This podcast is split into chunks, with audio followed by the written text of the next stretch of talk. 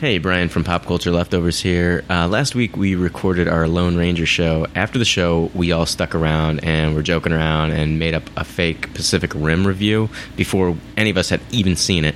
So I'm going to play a little bit of that, and then afterwards we're going to have a real show where we talk about our real feelings about Pacific Rim. So enjoy. Let's do a fake uh, like like Pacific Rim hasn't even come out yet, but let's like pretend like this is like us. We've seen it, and let's do like our review of Pacific Rim. Okay. Like- okay, can I go? yeah, go ahead. Rock'em Sock'em Robots. You- That's what you thought. It was just like a giant scale of Rock'em Sock'em. I, I, Robot- th- I thought it was well, I want to hear your rating. What was your wa- rating? What'd you give it? a Tupperware Really? because I like that type of shit. yeah, I like robots, and I- now that they're Mm-hmm. fighting aliens, Unlike Dan, I actually pre-saw this movie, and I I gave it a Tupperware. yeah. Uh, Um, I love Sally Struthers in it. Uh, Ted Danson, you know from Cheers. Oh God, he was excellent. Fantastic as the uh, kaiju. Uh, she was she was good in it too. She was good, even pregnant. I Yeah. mean, I didn't even know she was pregnant. But She's I mean, like she- sixty. she- yeah, and she injured the She's baby pregnant. on set. Actually, I think. Yeah. I think. I think. I no, read I think the that. baby came out and fought one of the aliens. I th- no. Well, I think they foreshadowed that, which I liked. I Right. like the mystery. You know, is this kid gonna fuck up these monsters? I don't know, but I thought that was like I thought that was like a, uh computer graphic Gary Coleman. I, I think it was a, an homage to him because, as you know, he was big into the. Uh, Did you say homage or did you say that was an osh Gary Coleman? that was an Amish. Uh, homage. Remember that when he was churning butter? No, he wasn't churning. And he's like, butter. "What you talking about, Willis?" And he's like, "Churning butter." right, and Rihanna was with like, that dumbass look on his face, Yeah. like Remember that part where we watch? It was like five minutes of Jeff Goldblum taking a shit. no, this is probably the best part of the movie, in my "Why opinion. was that in there?" And it- they were trying to put that in the origin of the robots, like Right. why they had to have anuses, and Why was Kanye West pissing on everybody? You get spit on by Optimus Prime, you're done. Didn't that green lizard look like a big ass uh, It looked gecko like- lizard? it looked from like- the Geico commercial. It looked like that with Glenn Close's head. And then the 101 Dalmatians were watching from the other building. Uh huh. And that's what fucking threw me. Like, I- what Right. a twist. You know what I mean? Like, When they cut away and showed uh, Frodo and Thor eating cinnamon buns at Cinnabon. at In the Cinnabon, middle I of was the- like, "Whoa!" but there was too many mall scenes in this movie. right. When, lots of mall when the scenes. zombies came out of center court yeah, into the doing the thriller song, Now, when Felicia Rashad, the mother from The Cosby Show, when she showed up in full Iron Man armor, that was amazing. amazing. Tupperware. right. When the baby from Dinosaurs, he was hungry. yeah. what did he do? I think some fem- some blonde lady walked up to him and not the mama. that scene when he said "not the mama" twice, Right. Yeah. and that bl- who was the blonde? Who played the blonde? That was Elizabeth Berkley. They actually just cut away and showed like 20 minutes of Showgirls, that part where she's riding him in the, The pool. Uh, in the pool. Yes, And you said got not the why- mama. You got why he was like, "You're not my mom." After that, you were like, "I see." yeah. It cut away from two robots fighting in the ocean to just her just banging riding the shit somebody. out of Kyle McLaughlin in the pool. Why was there so many things about this movie that worked? I don't. I don't know. In, well, Well constructed. It was. except for the construction workers that looked like Bob the Builder was in this film. he was, and then SpongeBob and Patrick were smoking rocks. In, in the building where Optimus Prime was banging the Green Lizard, did you catch that? Yeah. Jay? that was a, did that was catch- an Easter egg.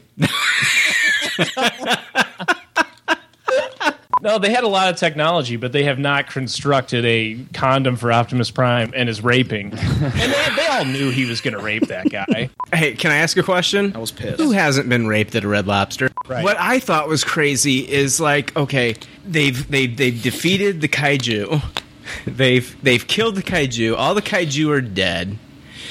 Optimus Prime is victorious. You've got Ted Danson on the shoulder of Optimus, smoking a blunt. smoking a blunt. They're they're having this moment, and then all of a sudden, the blonde Swedish guy from Die Hard He's Oh, fucking still yeah. alive. I saw that. John McClane didn't kill him back in 1987. No, he- he's still alive, and he comes back with a machine gun and starts blowing them all away. Right. Yeah. But the the the fifteenth credit scene. Did you guys see that one? Did you stay the thirty minutes after the movie to watch the fifteenth credit? Oh, dude, I stayed the night at the theater. Fucking brought a sleeping bag. I was saying how much I hate people that say sody. Remember that part where Ted Danson was like, "I'm Ted Danson, and I'm dancing," And he was dancing And to he was- fucking yeah, he was dancing on to to, Daft Punk. Daft Punk on Optimus Prime's shoulder. Shoulder. I Wearing it. literally belted my girlfriend at that point. I fucking punched her because I was like, "He's fucking dancing, and it's singing. They're singing about it. Do you understand?" And remember that part where they were all painting actual Easter eggs, and then they Yes. said Easter egg. Oh, All right, I'm gonna stop the recording now. All right. Episode 12. There's already like 7 million podcasts talking about pop culture and all that. Makes us happy like shooting at a womp rat. But it's all been done before. We don't want to be a copycat. We're the leftovers picking up the scraps dropped by the cool kids. it's a trap. Gonna toss it, gonna taste it. Do we love it? Hey, let's face it, can't erase it. Let's embrace it. Tupperware party. Subculture spill over like a vulture. Carry over counterculture, pushovers, pop culture. Leftovers. And we the uncool kids. What's to say's already been said. Leftovers. Pretty sure that the only talent is the band that's singing this. Pop culture leftovers. Hey, welcome back to Pop Culture Leftovers, the only podcast that sounds even better the second day after it's been uploaded. I'm Brian Frederick, I'm Dan Hill, Jason Piper. Jake Elliott. and, we're, the, leftovers. All right. Um, this week, I wanted to uh, congratulate our contest winner, Mr. Mark Perillo. He won the uh, Teen Wolf Very print. cool print. Yeah, from Sean Hamilton at Create Inc. Studios. So, Yeah. congratulations to Mark. Uh, I haven't sent it in the mail yet, um, but it'll probably go out this weekend. So, just look for that to, to come out to you. Uh, did What's get your the, uh, address. I'm sorry? He, wa- he was the first person to know how big a loser I was in 1999. Audio doesn't sound so good on your side, Jake. Really muffled, man. Gotcha. Is it better? Okay. Is that better? It's a little bit better, yeah. Back, Back away a little bit. A away a little bit. How's that? Better, little bit yeah. yeah. Okay. Sorry. No, it's fine. Um, let's see here. We did, uh, Jay and I did have the pleasure of interviewing Hassani Johnson uh, for uh, his Grayson. Uh, project Earth One, and uh, that was that was a lot of fun, Jay. I think you did a great job with the interview, and it, it was fun to hear from Hassani. Yeah, he really uh, uh, he he blew our minds a couple times, and those of you who listen to it will see you know understand that if you're if you're a fan of uh, you know Batman and and that universe, you're gonna want to check it out. Um, check out the show on Indiegogo, but also listen to our interview because he gives away a lot of stuff, and it was a really uh, insightful and uh, fun interview. So we'd like to thank him also for coming on. That was awesome. Thanks a Absolutely. lot. Uh, so I don't know if you guys heard, but you're, you're familiar with Kaylee. Uh, I can't really try to pronounce her name. Kaylee Cuoco. Coco. Coco? Yeah, that's how I've heard it. Oh. I've heard it. Cuoco. Big Bang, Big Bang girl, Theory. right? Big Bang Theory, yeah. Yeah. Her, did you hear that her and Henry Cavill were dating? Yes. And then for two weeks, and, then, and then now they broke up. Oh wow! I just read like last week that they started. No, I, I read an article. They didn't go into much detail as to why they broke up, but I guess they're still friends. they were just Hmm. testing the water. I guess so. Hmm. So I don't know. Yeah, I don't know. I guess he broke up with her though. Or, I don't know. I don't know the full story. Why? yeah, really. Well, he, he's Henry Cavill. He Yeah. can pretty much get Yeah. any piece of tail he wants. He's to just at this jumping point. from flavor of the weeks now. Right. Well, he's leaping from building to building and. wah, wah. Anyway, um, I watched a uh, movie this week. Uh, I, I saw pretty much the best movie ever made this week, and of course, I'm talking about the sci-fi original film Sharknado. Oh, I didn't catch that. It's about to tear through the city of love. Sharks. Tornado. Sharknado. Enough said. your chopper. Tara Reid in the sci-fi original movie Sharknado premieres next Thursday at nine, only on Sci-Fi. Did you guys hear about this? I guess it's Yeah, better. No, than- I wish I would have. I guess Yes. it's better better than crab qu- quakes. Crab quakes. yeah. yeah, this was actually uh, it got over five thousand tweets a minute. uh, Did you- on did you see it, Thursday Jay? night. I didn't get to see it. No, but I watched it, am- guys. How was it? Well, I'm going to get into that. Let's hear it. Absolutely. Apparently, sharks alone are just not terrifying enough. Um, the only thing that was missing from these sharks are freaking lasers on their heads. Uh. Oh, they should have put them. on. So, um, this movie takes Twister and Shark Week and it mashes them up with Tara Reid, aka Drunken Barbie. And let's not forget, Ian Ziering is in this film too. Oh, He's better known as Steve Yeah. from Beverly Hills 90210. the Uh, hot one.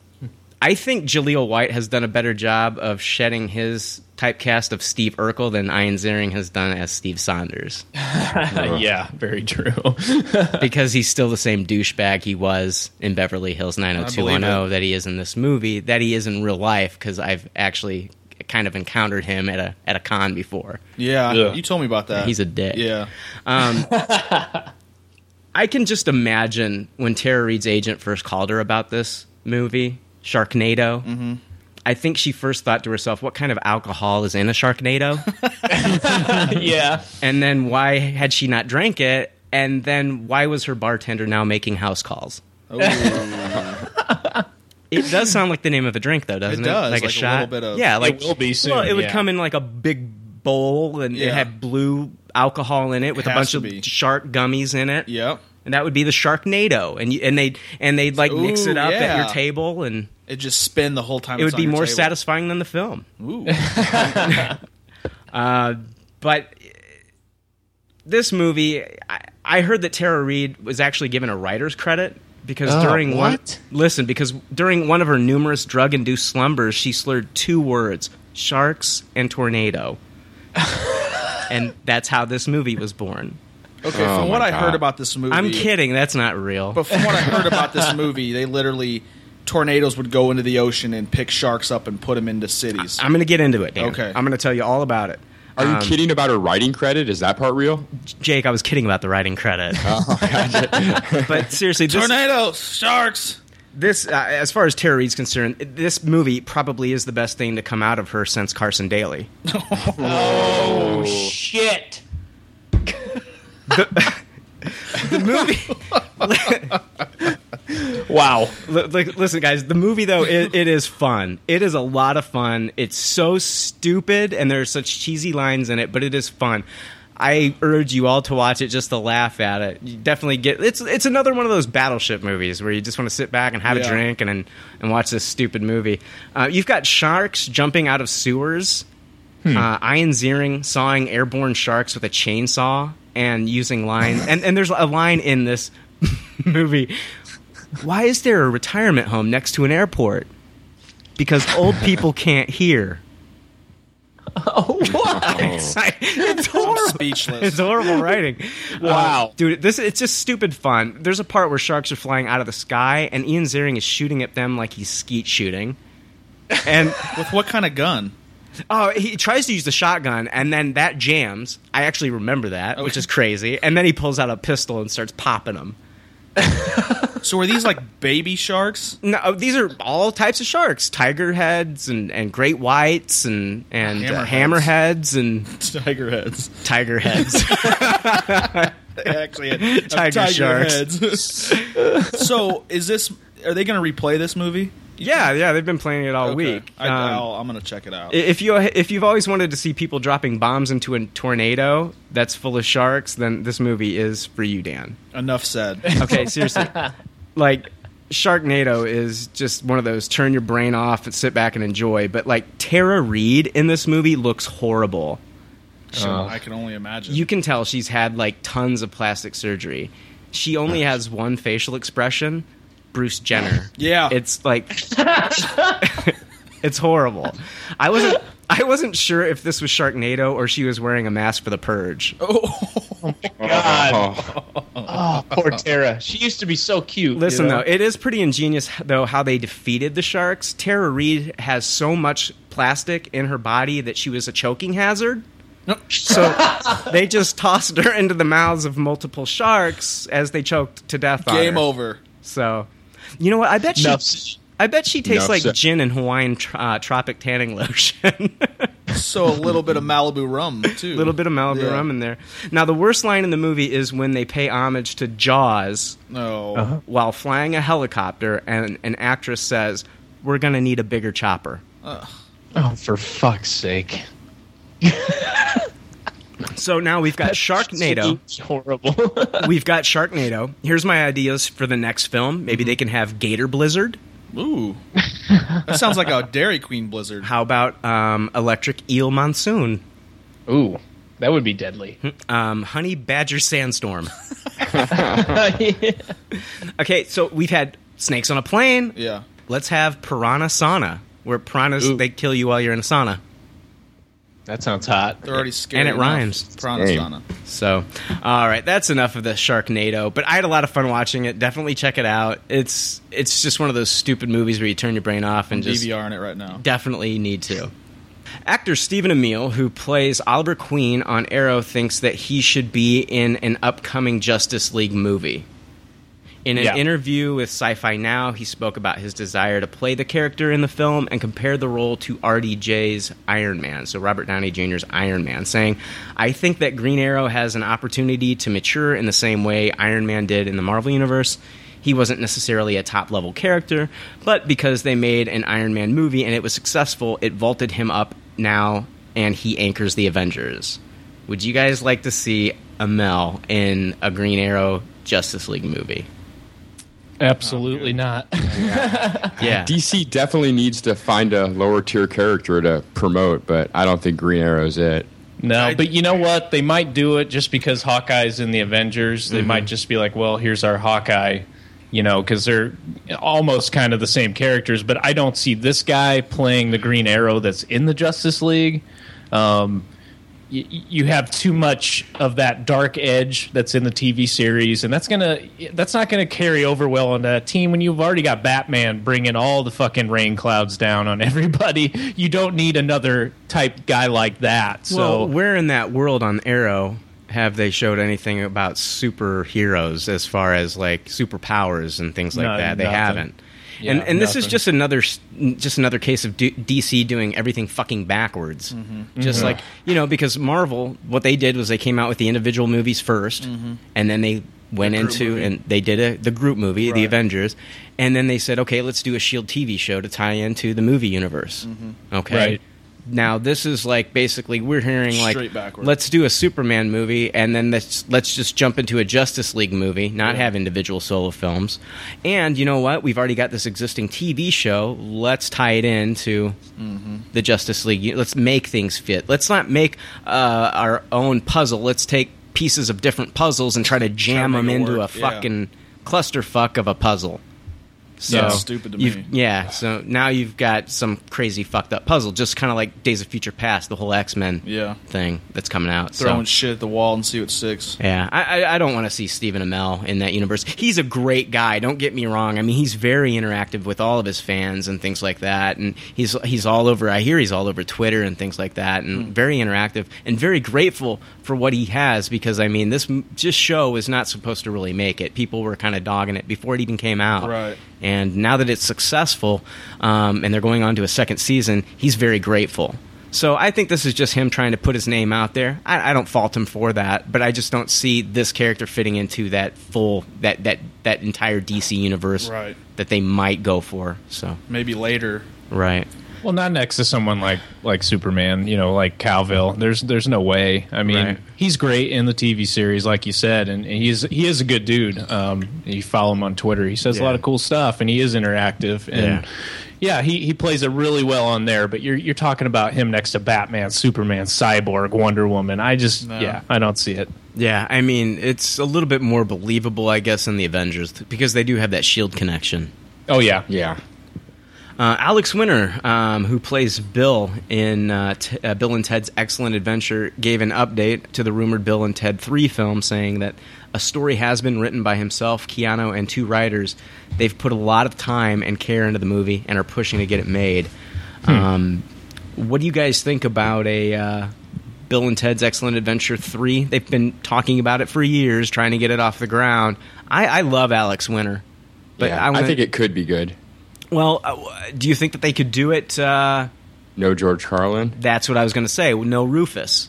Yeah, that's the real tricky part. How do I you mean, tie it in? Because he's basically what brought them into that world, and we're talking about time travel here. And with him to be gone, there would be no Rufus appearance. Right. Maybe get doesn't uh, make- I'm Louis not C.K. excited to be for the it. new character. Yeah, that would be a Get good a new idea. comedian. Yeah, That yeah, maybe he could be the new Rufus, or he could be Rufus's son, like Rufus retired.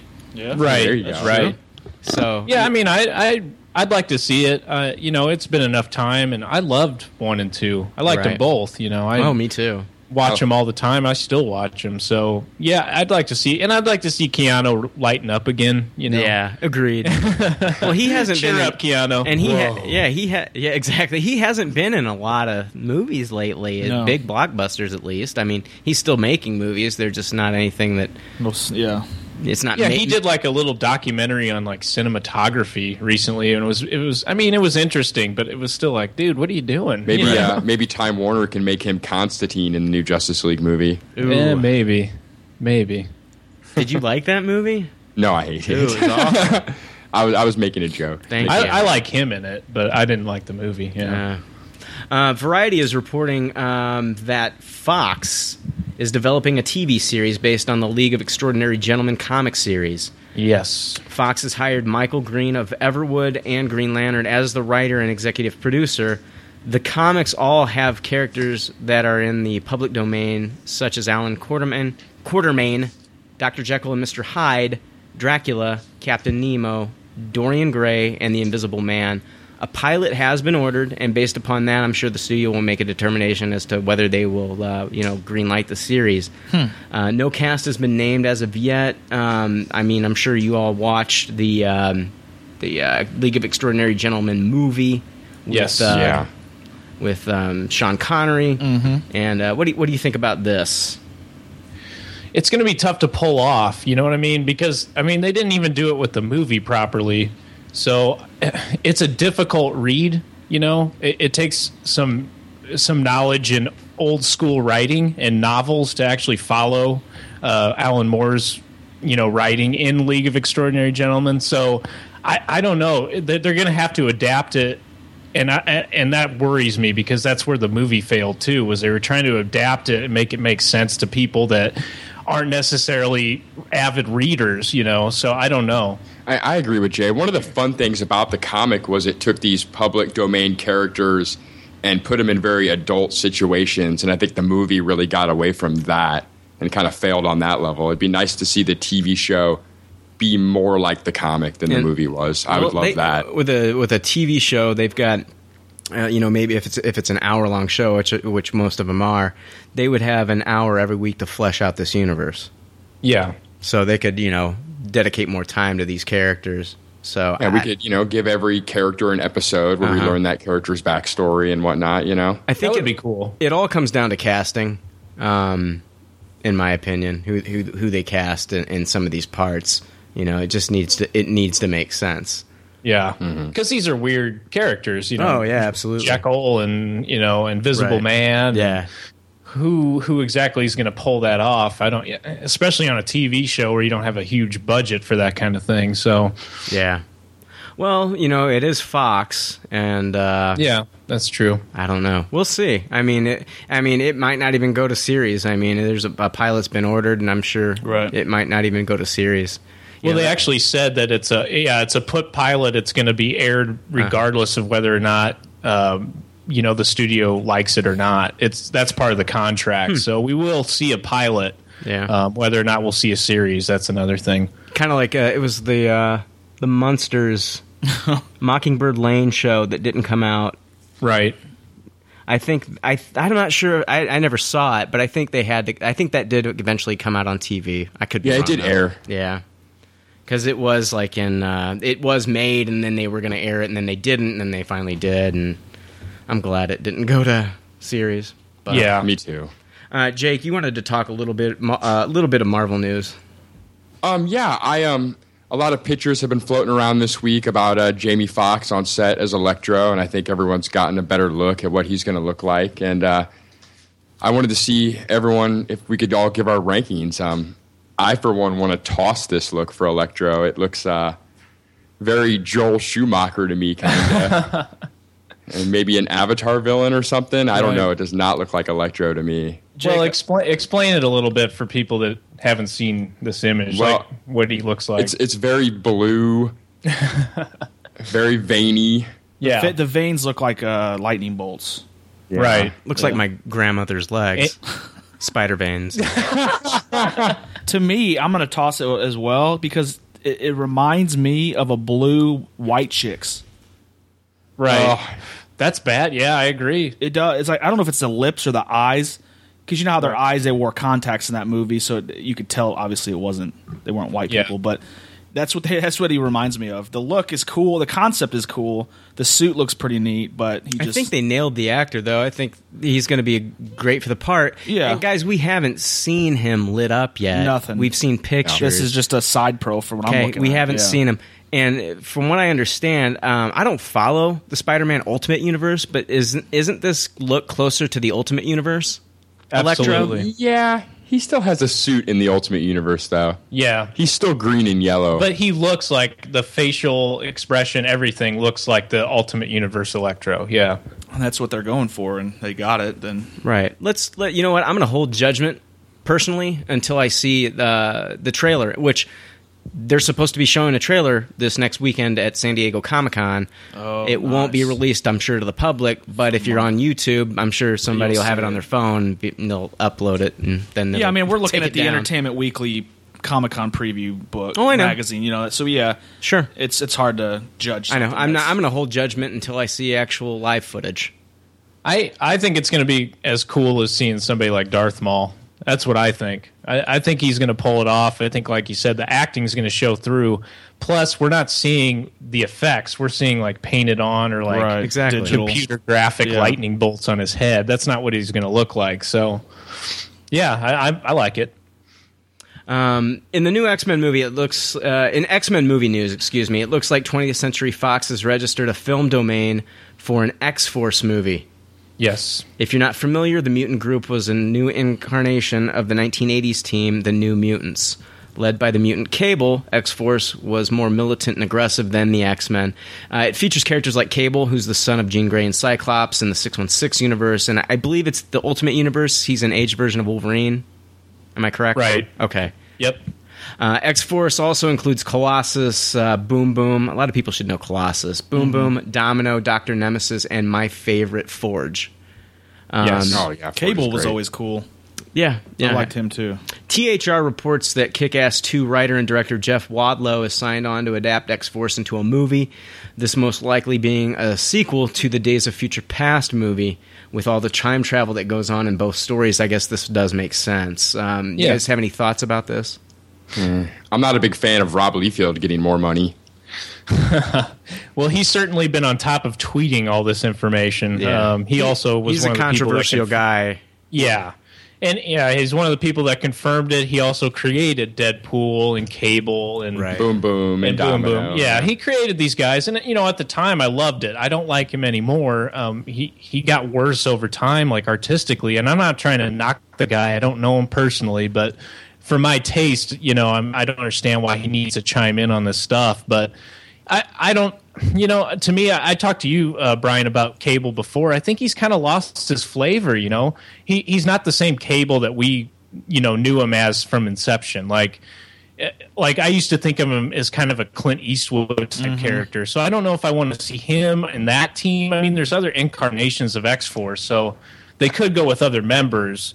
Um, and a lot of people are just like, I just want to see a Deadpool movie. You know, it's like, okay, Yeah. I I don't necessarily need to go that road, but Do we really need to Yeah, I see mean- Ryan Reynolds come back? I don't need it. I don't need a goof another goofy movie. I don't need it, and I don't think I need another X Force because I I'm not a huge fan of what's happening with X Men right now. But people are loving it. I mean, this was huge news this week, so I think I'm probably in the minority. I wish I was just as excited about um, the X Men movies as I am about the co how good the comic book is right now. Oh, agreed. Yeah, for sure. It's nothing like it.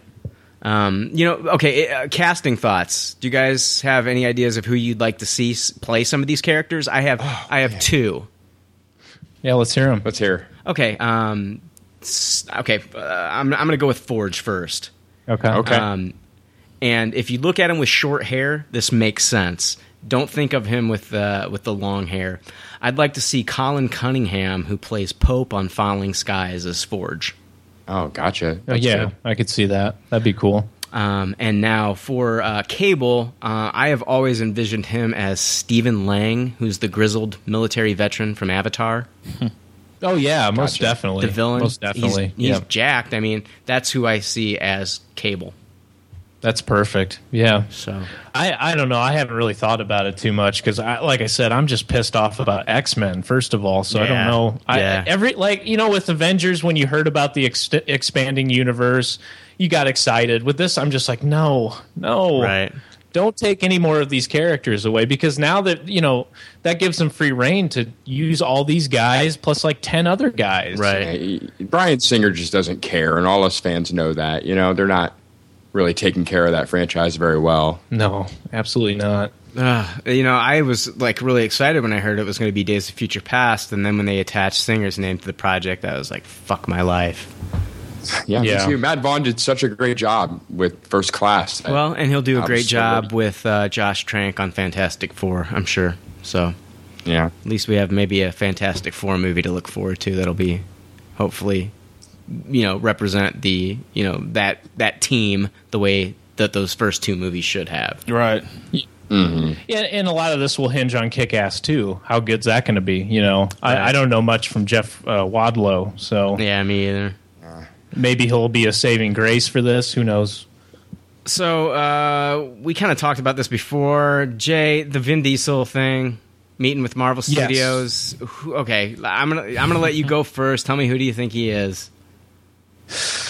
Well, I've given this a lot of thought. Um, ever since this has kind of become a rumor, I've I've literally spent nights awake thinking about it. And I, I was just sitting on the porch yesterday, smoking a cigarette, trying to clear my head, and it popped in my head, um, Silver Surfer.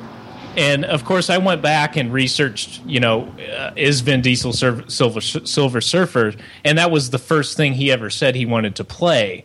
So that kind of I don't know. I don't know if that's right or not, but that's my thoughts on it now. And that's changed, you know, about 15 times. Okay. Um, on his Facebook page, he posted Marvel meeting today. Only the people in the room can tell you what was discussed. P.S. Thanks to our page for pushing to make it happen. You know, I get tunnel vision with my work, and after that meeting today, wow. I know who he's playing. Um, he says that he can't discuss it, but he does. Right after that, he says, You know, I get tunnel vision Vision. with my Mm-hmm. work. He's playing the vision. He's Yes. telling his fans that he can't tell them, but he's being cryptic and he's telling us who he's playing. That's that is actually yeah. That's who I thought originally. He's Uh, also his- the picture that I'm sorry, Jay, I cut you off. Go ahead. oh no, it's cool. It's cool. Go ahead. He's also posing next to a picture of him standing in front of the uh, actual, like the classic 1960s Avengers 2 comic book. Mm-hmm. So that Right. means he is playing the Vision in Avengers 2. Wow. Oh wow. That's what I was hoping, man. That's good fucking news. I mean, I you know, I was thinking he would be perfect as Silver Surfer, but then again, I was like, you know, my my heart originally was like he's got to be the Vision. He looks like the Vision in the comic books. Um, and Vision was always one of my favorite Avengers, so I, I have faith he could pull it off because it's it's kind of like Martian Manhunter. The guy doesn't need a lot of lines for this, and he can be who he is and still pull this off. You know, the voice inflection and how he says his lines. I think he's going to be perfect for it. Yeah. I'm excited now too because I'm not familiar with the Vision at all. So I like when they do movies with new characters. Vision's a cool character. Yeah, I so was do you just guys- looking it up, and do you he guys looks think that like we're him. going to see? Do you think that? Do you think that we're going to see? I mean, let's talk about it. Ant Man. Yeah. So, do you think that we're going to see Ultron? I hope we see Ultron. Ultron, Ultron, and Kang are my two favorite Avengers villains. Yeah, I think that's where they're heading, man. I, this is the perfect setup for that. Although, you know, throw in Doctor Strange, so hard to say what what they're going to do first. You know, what kind of major villain's going to be popping up. So Uh, we do know I that. don't know. Yeah, I don't know either. I mean, it's kind of weird because uh, this Ant Man movie actually, if that's our first introduction to Hank Pym or whoever's going to be playing Ant Man, um, that means that this happens after Avengers 2. And Right. if this news is correct, we've already been introduced to the vision. Yeah. So, but Edgar Wright says that his Ant Man script is finally complete. Um, with a November sixth, two 2015 release, Wright will start casting and pre production towards the end of this year.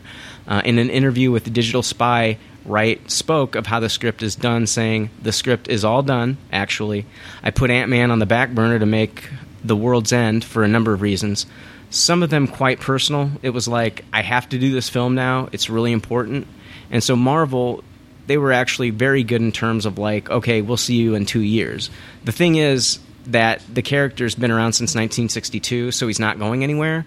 And the later we leave it, the better the special effects will be. So, it, I mean, that's one way to look at it. But uh, you know, it, it's been slated. It's going to happen November sixth, two 2015. We're going to see an Ant Man movie. I- I'm excited. Yeah. It, you're you're actually kind of blowing my mind right now because why would they put Vision in? You know, there, Yeah. there's plenty of other Avengers to choose from, but why Vision and Ant Man?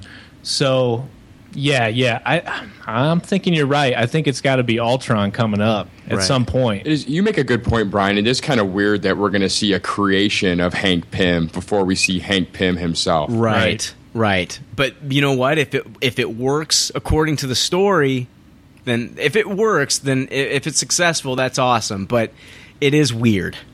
Yeah, it is. I remember lots of rumors swirling around that Agent Coulson was going to be Ultra, not Ultron, Uh, Oh, but- Vision. Vision, Yeah. yeah. I mean, Yeah. that's squashed now because Yeah, of the Shield show, right. E but that was going Right. all over the place. Yeah, you're right. You're absolutely right. That was a huge rumor there for a long time. Or, or and there was the rumor that Colson would come back as a um, life model decoy. So, oh yeah, Right. but the Vision one, I thought that was a really strong one. So, Oh yeah, that's awesome. Yeah. that's cool. But- um, can uh, speaking of Marvel news Yeah. and Agent Coulson, um, so the uh, you know Agents of Shield, we've been talking about the TV series coming up.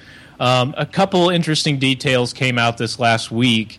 Um, one of them being is that uh, Coulson is not aware that he's dead. And so that's kind of part of the story is that he cannot know that he's dead or that he died and was resurrected.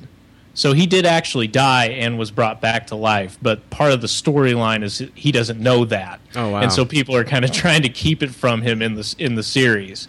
So that that's pretty interesting. cool.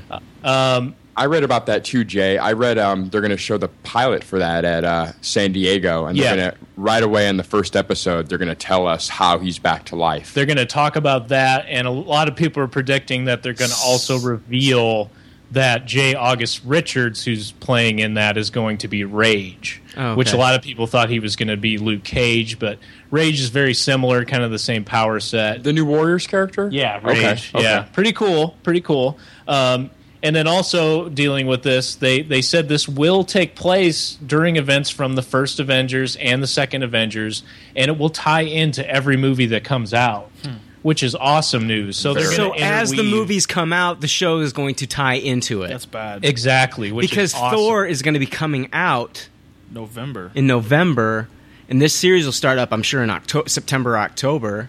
right. Oh, man. First of its kind. So it's like I'm you almost really have to see excited. the movie to understand the show too. That's cool. You can't just jump right in. That's freaking awesome. This is so Show is interactive with good. its fans.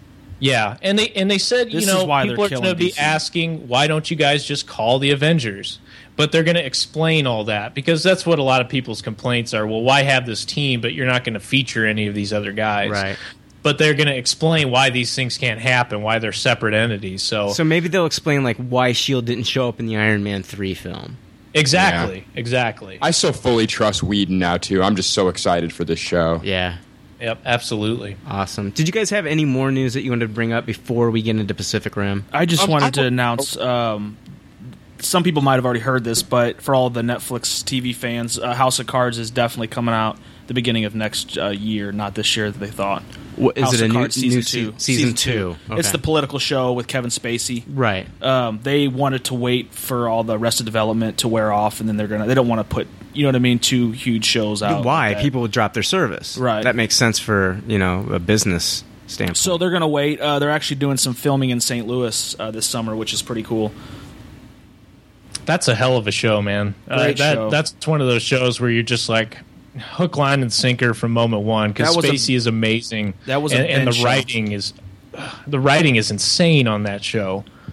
I, I, I I like shows that interact with, uh, you know, the how he looks at the camera and talks, and uh, right, right. And when it's Kevin Spacey, I mean, come on, you know, I, I I Yeah. enjoy it. But that's that's the news I have for that show. A lot of people have been wondering ever since I w- finished season one. The first thing I googled was season two. Cool. and there you couldn't find anything. And then I just read this a couple weeks ago. That's good. That's Uh, good news for you know fans uh, of that show, and then You're gonna our have to at least listeners. wait Yeah. another six months to seven months to see anything. So Yeah, but at least we know that uh, that it is in the works and it is uh, in, Yep. you know it is coming out. They, so. I- and I heard spoiler too that they they had announced two new characters to the show. I haven't heard who they are yet. Uh, if any f- uh, listener out there, if guys you know who they are, I would be interested to hear too. They're adding two, I, I guess, high profile celebrities to play in the show. Interesting. Hmm. Very cool. Um, I wanted to talk about an action figure. Um, Hasbro has announced that they are releasing a Metroplex Transformer action figure as an exclusive for San Diego. no way. It retails at $150. It's two feet tall. It's one of the biggest Transformers toys ever made. Fucking cool. Um, you know, it's the embodiment of uh, Autobot City. Yes. I think they called it Scramble City sometimes. yep. Jake, do you you realize that um, I still have my Metroplex toy from the '80s? Damn. Oh, nice. Yeah, I'll Oh, take a picture shit. of it and I'll post it on uh, Sweet. on our on our Facebook page. That's the coolest toy in the world. I I, still need to have come it. over. I Yeah, still this is have bigger that, than and the I still Fortress Maximus toy. This is Wow. this is very. gar- I'll post pictures Yeah. of it on our Facebook. yeah, please, and I'll post pictures of my toy from like 30 years ago. That's awesome. That's cool, Jake. Uh, those San Diego Comic Con toys are awesome. You know, if you guys have ever watched like the uh, Morgan Spurlock uh, Comic Con movie, Yeah. it shows like some of these people and like their dedication to get these toys. You know, it's Right. like my girlfriend loves like the My Little Pony figures and stuff like that, and I'd love to get her some of these San Diego Comic Con toys. Mm-hmm. But man, I'm sure once they hit eBay, the price they're- doubles if if not Yeah. triples. That was like so- some of the Star Wars minifigs that came out a few years back. Right. There was like a chromed out star- stormtrooper that Right. you gave away or you could buy. Yeah. and I, th- I think the cheapest one I got mine on eBay for I think less than fifty, but this was a while back. Yeah. but they're a little bit higher now. Oh, I'm sure. Yeah. The- you know, I mean, very limited quantities, things like exactly. that. Yeah, So, And just as a side note, it is a San Diego exclusive, but it's going to be available with a little less thrills on retail in about November. I read. have you Okay. guys have you guys seen the Star Wars Black figures that are going to come out? no, No. They're like six inch six inch figures. You should Google those sometime. I don't know when they're coming out, but they're amazing. They're going to come out in different waves. Star Wars Black. Yeah, they're very detailed figures. Hmm. You should check these out. I, I don't know when they're coming out or if they're already out, but I remember hearing about them a few months ago. They're they're called Star Wars Black figures. There's going to be uh, y- from every star, from each Star Wars movie. So Oh. I think there might even be like a Darth Maul figure and and and. Uh, Hasbro. are you guys looking it up right now? Yeah, yeah. I'm, I'm, I'm looking at them right now. I'm wow, looking they at look like Luke they in the have. rebel outfit. uh, yeah, Sand Trooper, Darth Maul, R two D two. It looks like these are. It shows on this website coming in July of 2013. So they are out they now. must be out or or soon. Yeah. And there's only four. It looks like in the first wave, and it's the four I mentioned. they're they're awesome. They're, Wow, they're- looks like they have more uh, movement parts versus your yeah, your legs they're not your and arms. you know three inch figures or whatever. These Eighty are, Oh, bucks a piece. They're nice. Holy shit, Brian! Those are awesome. That Darth, yeah, Jake Yeah. just showed me the Darth Maul. Wow, R nice. two D two comes with five accessories. I, I hope he comes with the drink tray. That's what I've always wanted. yeah, Oh wow! Oh, there's more to series one. You got Leia. wow, Another very Luke. cool. Also, they're tying in all the movies together in this first wave, not just yeah, per movie. I know. I, I like that. I think that's cool. It's like a cool blend. But like, I, I, if it was me, I would want to buy one to keep in the package and then one to have absolutely. out on display. Yeah. you know what I mean. But uh, Huh, I that's don't- pretty neat. I don't have that kind of unlimited income to buy No. 80, buy an eighty dollar figure Twice, Right, you twice. You'd have to play with these. definitely. yeah. the uh, Comic Con exclusive of the Black Series is Bubba Fett with Han and Carbonite. oh, son of a bitch! Oh, Man. Why did you have to even say that? and are you seeing the package that these come in?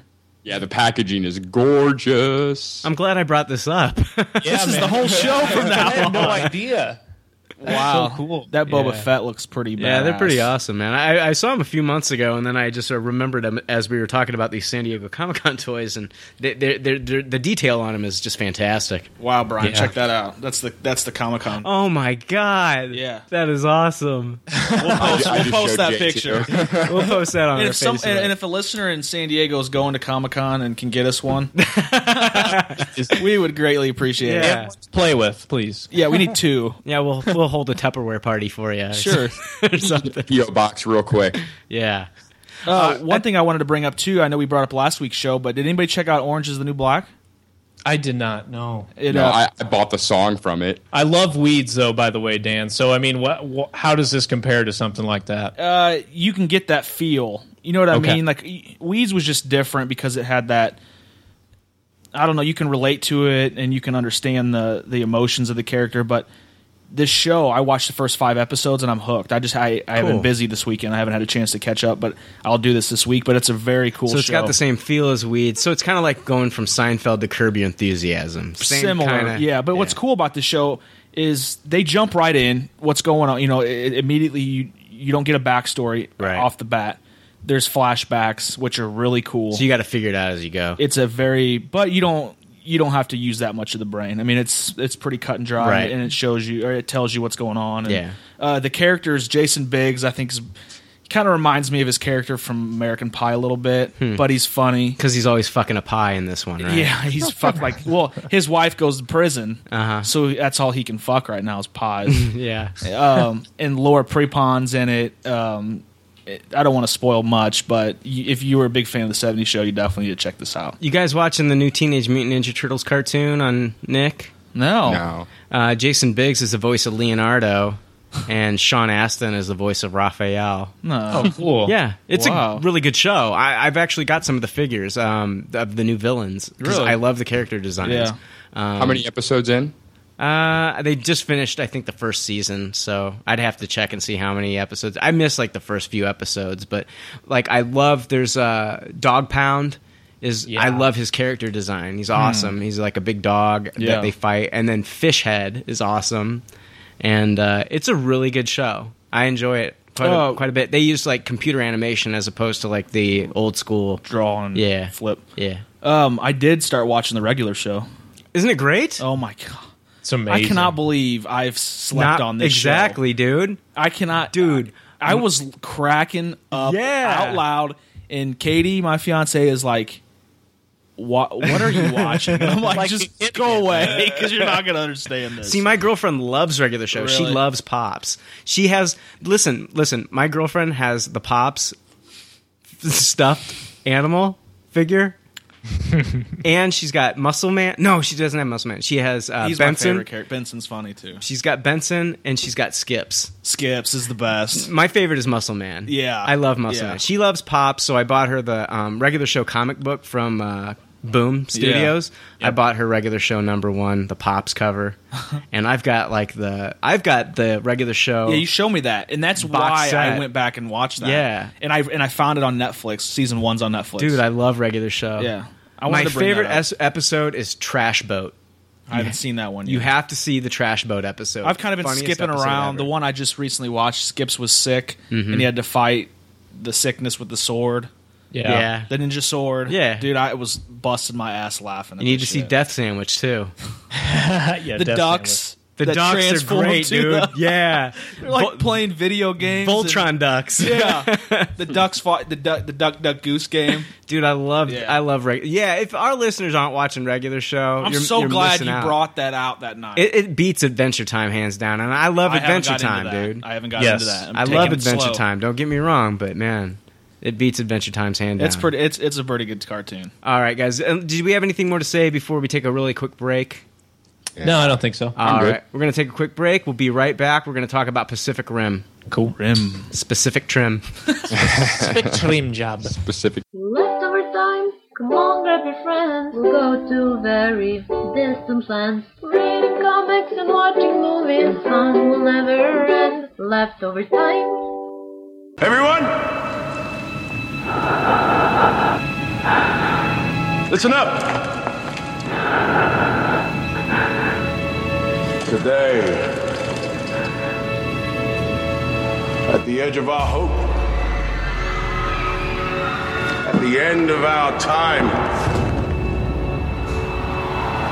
We have chosen not only to believe in ourselves,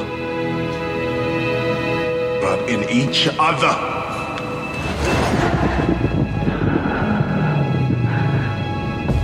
Today, there's not a man nor woman in here that shall stand alone.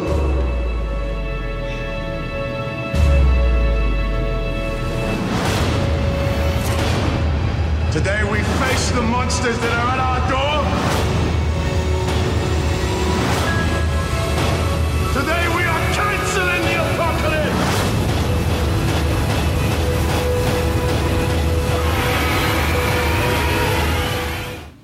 All right, welcome back. We're going to be talking about Pacific Rim, the big blockbuster that just came out uh, this past weekend.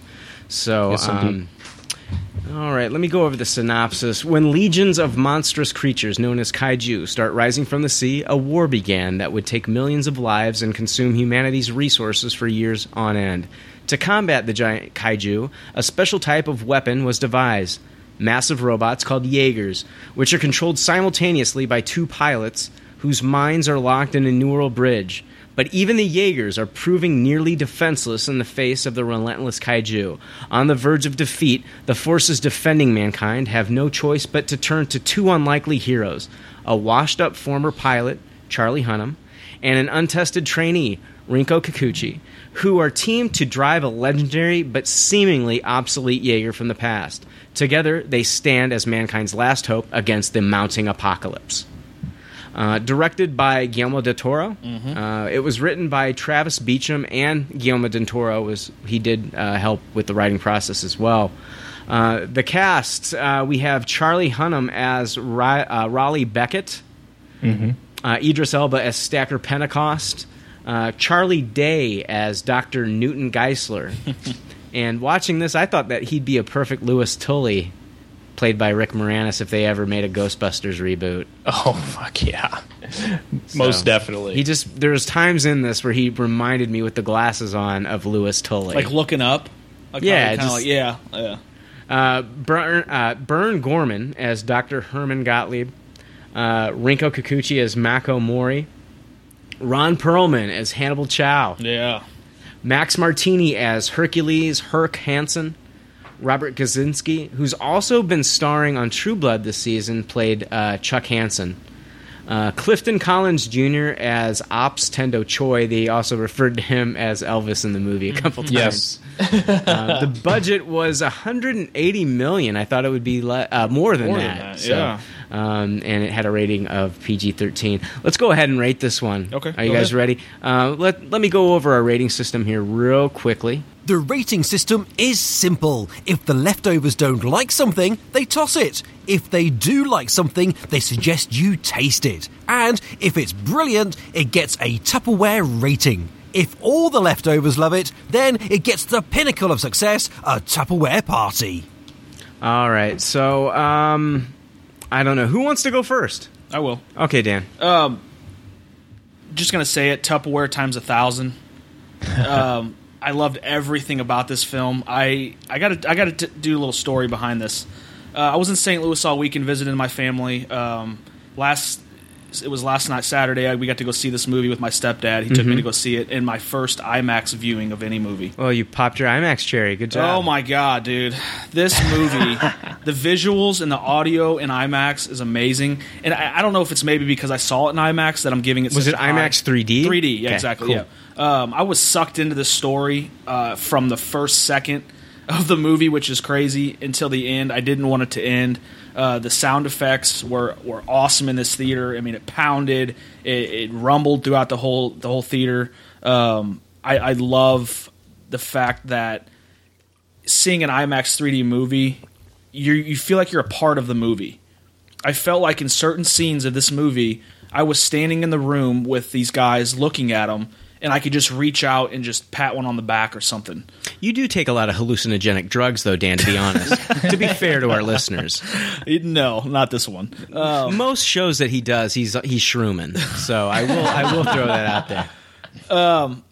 the the storyline of this movie was amazing. We're going to get into that, but Tupperware times a thousand, a million. I, I, I didn't want the movie to end. The IMAX was amazing. Um, I just thought this show was this movie was fun.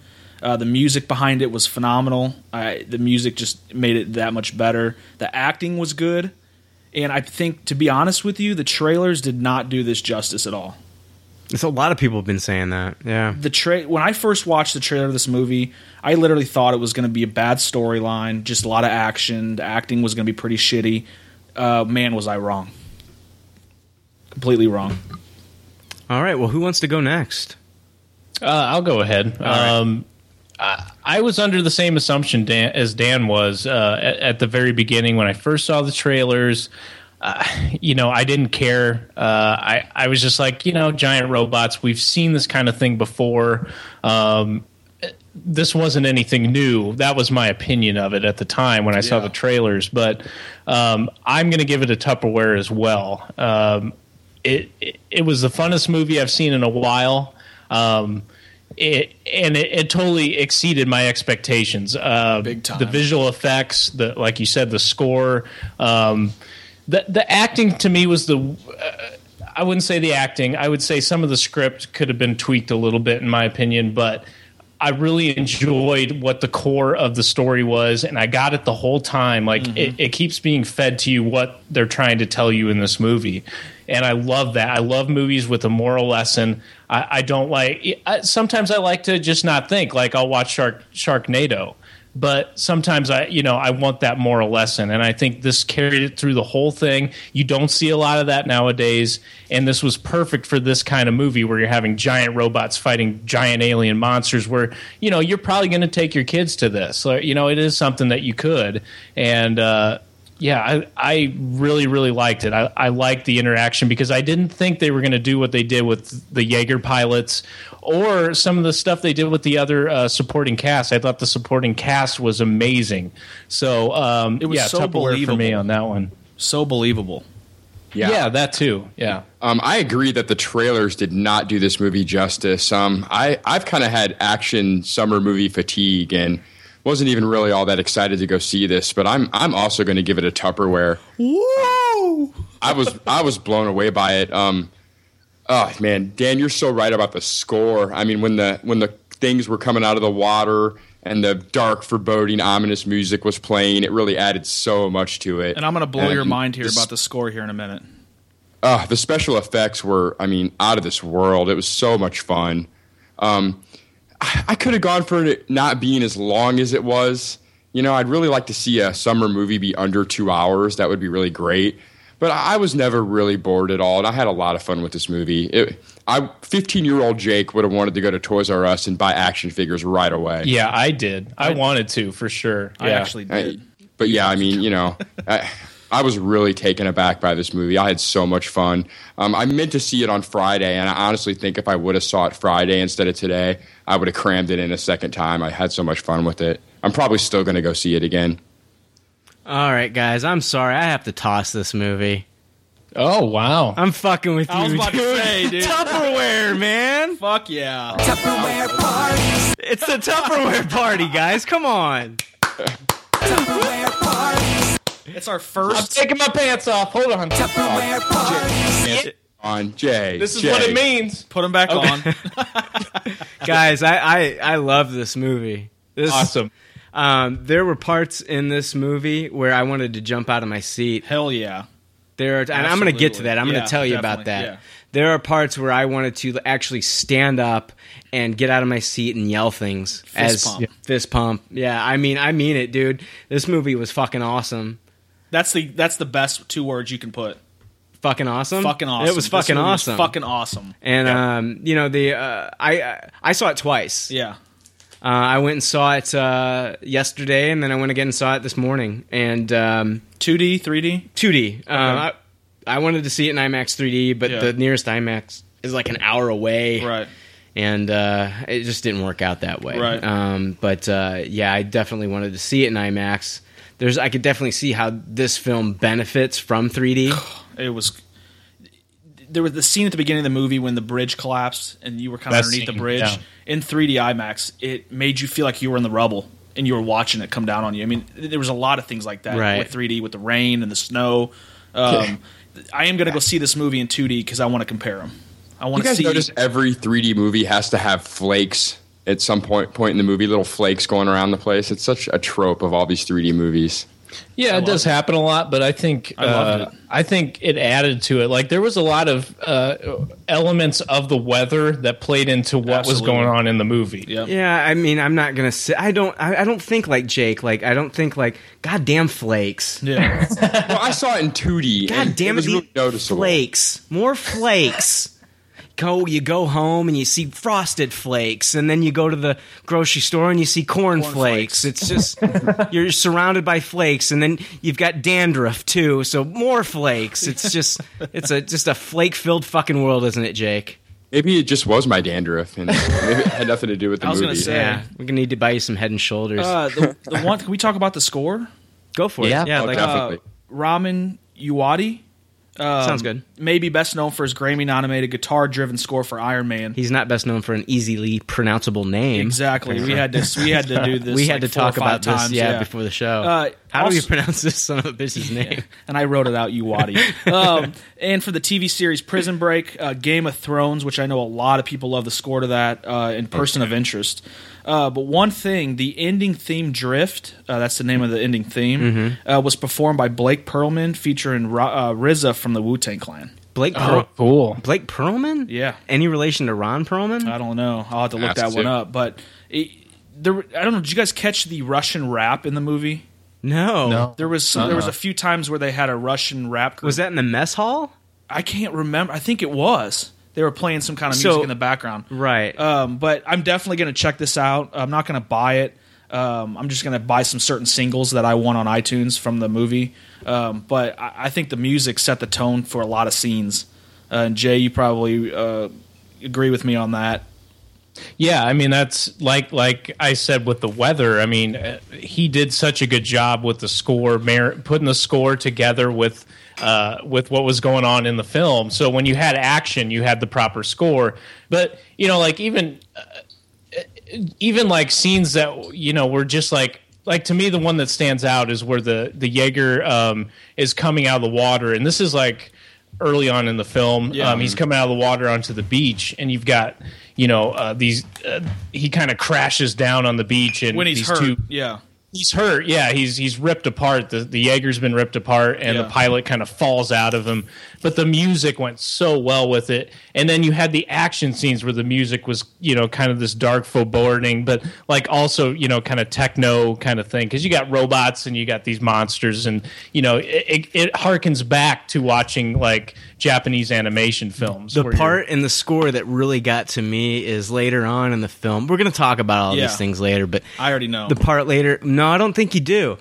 Part later in the film is when um, uh, the Mach three that Charlie Hunnam was in is dragging that like Boat. boat behind him. yes. awesome. That was one And of my favorite as the scenes. Jaeger's walking, they're playing some kind of like techno metal music. Yeah. What's crazy too is that you're the movie's set seven to twelve years in the future to play music that could kind of The coincide with kaiju actually first arrive. If you do the time, seven years in 2020. no, no, no, no, no. Oh, that was seven years after. listen. this was the kaiju arrived 2013. Yeah, because it was seven years after is when the movie started. Th- yes, uh, Alaska. Um, yeah, it's uh, year seven is Yeah. when the kaiju killed Charlie Hunnam's uh, brother.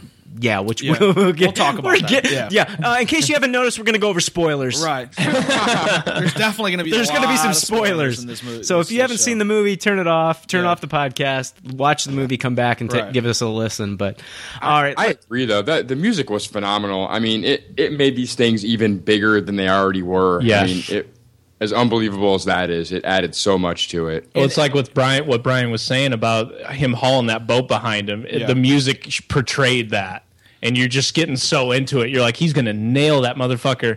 He's got a big old boat in his hand. He's just dragging it at him. He picks Right. it up and slams him, and the music's just going right with it. And you know, I can't um, remember a movie that I watched in the theaters where I my jaw dropped Mo- I can't even Yeah. count on my hands how many Yeah. times I looked at my stepdad and he looked at me like because you, you look at each other for a brief second because you don't want to miss anything. It's like I'll tell you this. you know what I dude. mean, dude. It was just unreal. There hasn't been a movie this summer that I big blockbuster that I've taken my girlfriend to that she's liked. We went to Iron Man three. Yeah. She Iron Man three. She fell asleep. yeah, We went to see Man of Steel. She hated it. Mm-hmm.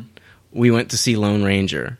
She hated it so much that we actually argued after the movie. Um, this movie she absolutely loved. awesome. She looked at me 15 minutes in Yeah. and said, "I like this one." Not And I was wow. like, "Thank God." fifteen minutes. yeah, yeah, that's Thank That- God.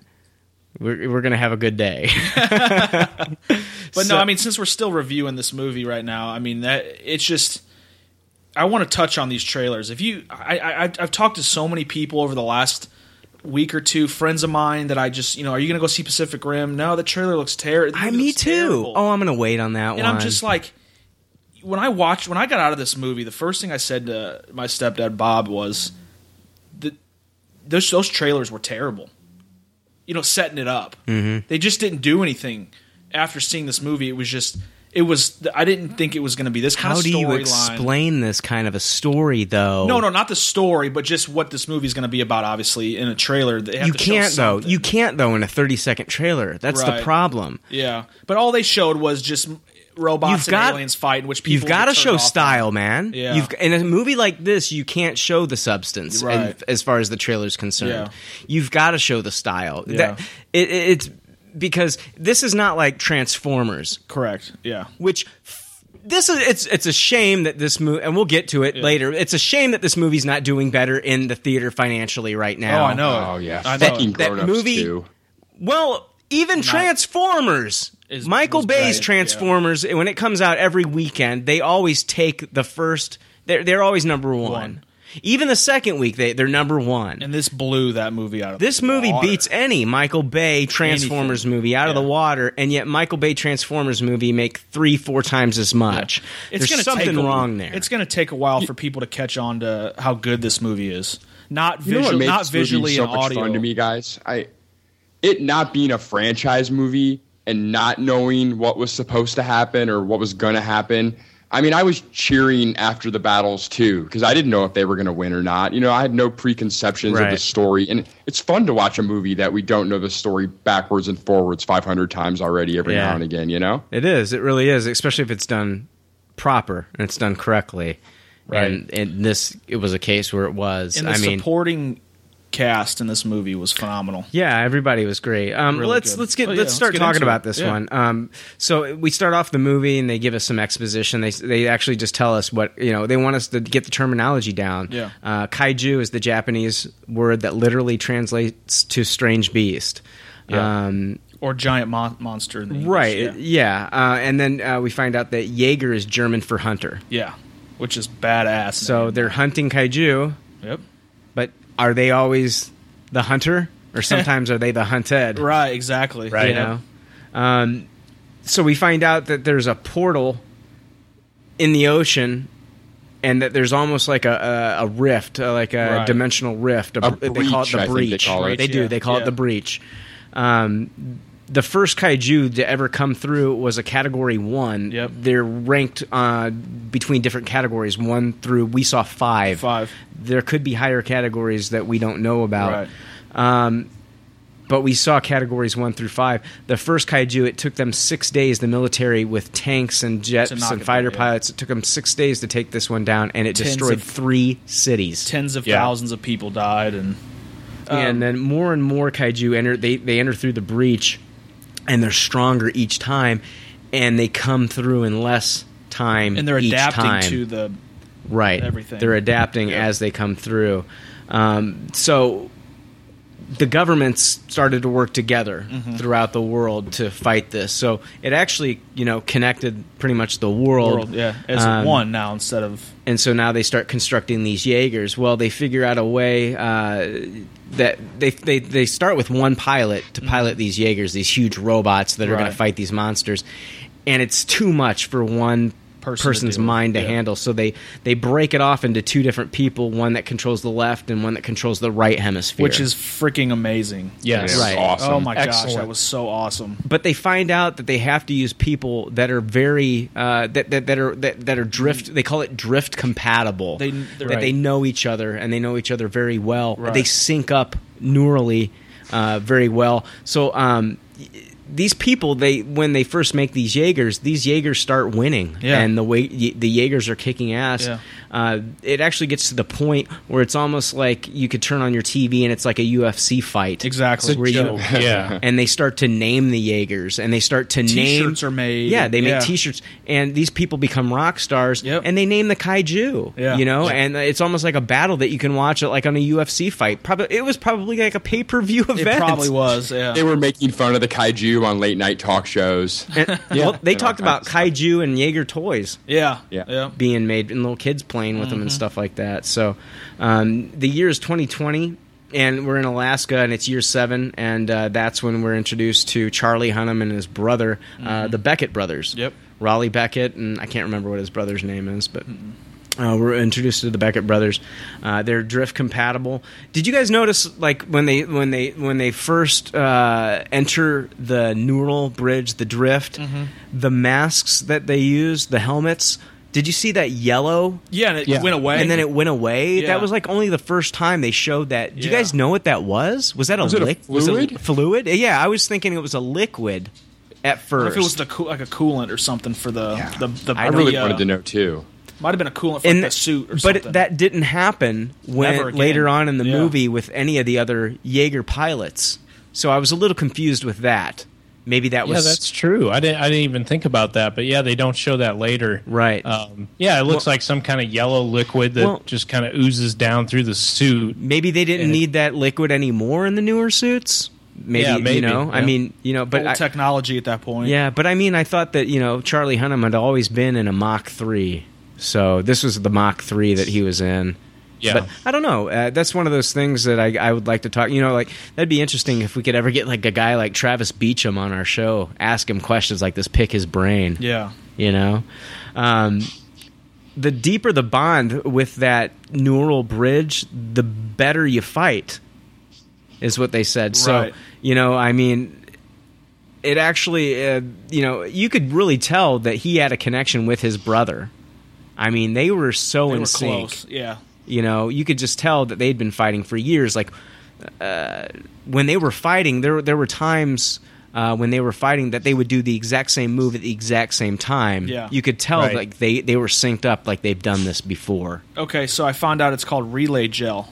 Relay gel, tell Uh, tell us about it. Resides within the helmet of the Jaeger pilot and relays the electronic impulses of the pilots to one another, allowing them to move in sync. Wow. Okay. And Jake, you were right. It was like a, it's a fluid. Yeah. Yeah, okay. So Interesting. it's, it's not It's something to weird cool. that, the like you suit. said, why didn't they show it again? Like the next time they got in. Yeah, yeah. You never saw that with uh, later on in, in, in any of the other pilots or anything in the future. So which that's makes weird. sense because I, when I saw the spinal go on the first time, because that's the f- we only saw that once too. You're you're right. the spine go on. right. Uh, What I'm also reading too, it's they call it the spinal clamp. Uh, connects the spines of the two pilots They together. called it the spinal tap. spinal clamp. I was thinking of the uh, documentary, the band. Uh, but anyway, the spinal clamp connects the spines of the two pilots together when attached to the con pod systems, uh, which the pod the pons are the um, they must have been built into the helmet. But we saw this with the doctor when he put that makeshift one on that had the two things on the Yeah. neck. Those those Right. were uh, co- uh, pons is what they're calling them. okay. So that that kind of explains it because he didn't need the fluid. No. When, Right. when Charlie Day's character did that, he didn't need the fluid. So yeah, that makes sense. The, the technology just evolved, but it's cool to see how it happened. I'm glad that they included that. I didn't really think about that. So. And then after the gel is down is when the re- the uh, neural handshake happens. yeah, Okay. yeah, and they did refer to it as the neural handshake Right. quite a bit. Um, what did you guys think about the uh, the character designs of the Jaegers, the character designs of the uh, kaiju? I loved how different they were. Gave them personality. Exactly. Um, and, and each one was different, which I loved. I didn't want Right. to see 15 Jaegers look the same. Like Right. each of them had their own different kind of quirkiness to 'em. exactly. You know what I mean? And I thought it was cool. Like they had like you know you've got your uh, um, Australian. yeah, the you have Australian different one. countries representing. Yeah, their- each country. And then my favorite, I don't know who everybody's favorite was. I'm sure everybody had a favorite, Yeah. but my favorite was Crimson Typhoon. Yeah, that most was definitely. awesome. The Chinese Crimson Typhoon with the Chinese triplets. Uh, those guys were awesome. Yeah. Uh, you could all see like they It were was they, sad they to only see. hung out with each other. Yeah, playing basketball. Playing basketball, yeah. they only hung out with each other. That's how tight they were. And so when they were fighting, They um, were definitely in sync. yeah, because they had the, their their Jaeger was this beautiful crimson red Jaeger. Oh, sleek Best looking one. Yeah. yeah, by far. sleek and which is uh, it was awesome that it since there's three of them they controlled three limbs three arms Right. so Which looked I- like buzz saws, didn't they? Yeah. Yeah, they That was really- they yeah. they actually did turn into like yeah like a blade like a buzzsaw blade One thing I thought was really neat too. Um, w- we'll probably get into this later in the show, but uh, when Beckett announced, I'm not even going to say what happened. I'm just going to say that let's just say year seven they were analog, and then years later they the Jaegers turned into digital. yeah yeah Like, how cool is that? You're Yeah. bringing in a technology years advanced where we are now, and you're still referring it to as an analog. You know what I mean? And Right. uh, I want to go over that scene here in a little while. but, Absolutely. um, the whole, f- the whole. If if this happens tomorrow, take me to the Jaeger pilot sign up. yeah, for sure. I want to get in that damn thing and fucking kick some ass. The way they well, did it was cool because it was like uh, these suits that they got in. Not only was it like they were just in these suits, it's not like uh, they just got in suits and they were on a platform. No, their legs are strapped into like almost like look like gears. that Gears, they- that- exactly. when they move, they control the actual robot through these gears. And when they turn their head, I mean, it wasn't like it's not like they just turn their head a little bit and the head moves. Like they literally had to look behind them. and what about the like they had like in their hand? They almost had like the uh, the It was almost like a holographic. Uh, the pop-o-matic bubble Yeah. from that uh, trouble trouble i'll give you trouble yeah. So Yeah. they're, they're holding the pop-o-matic bubble in Yeah. their hand and it, it's uh, it's a computer pop-o-matic bubble that I mean, you know, so like when at the beginning, when Charlie and his brother are fighting the kaiju and they rescue that ship, you can actually see that ship in his hand. yeah, Yeah. yeah. But How it- cool was that? That the hu- it, it wasn't like if like you said about the trailers, you just think this is a Rock'em Sock'em Robots type deal. No. it's not. No. you see the action from their perspective. Right. like they are being very physical. They Oh, are yeah. doing everything that the robot is and doing, they feel in it sync. too. And, and, and they're they not, feel it. Yeah, when they're damaged, everything. And this isn't a field I, uh, day. I really liked you the know? design of the kaiju a lot too. I, I thought they were great. I liked that even more than the Jaegers. When um when the ones sprouted wings, I got really excited. You know, since they came from the water, I wasn't really Yeah. expecting that, and I like the, all the different designs. Well, the and- one uh, we saw the kaiju blue, the blood. Yeah, Um, you even saw that in the trailer.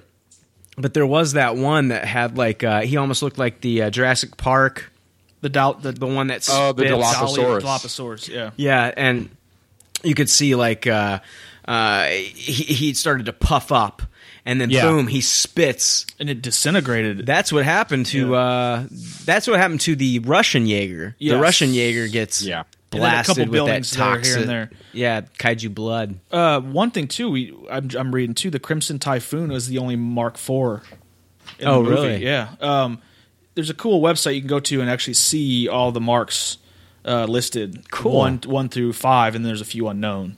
Nice. what's the most of the Jaegers that were assembled at one time? Dan, is there how many did we have? It looks like they said it was. Um, hang on, there was. Hell, if I'm saying how many did we have? Oh, Jaeger bombs. You mean? I've had Uh-huh. seven tonight. Well, I think they originally designed like 30 of them.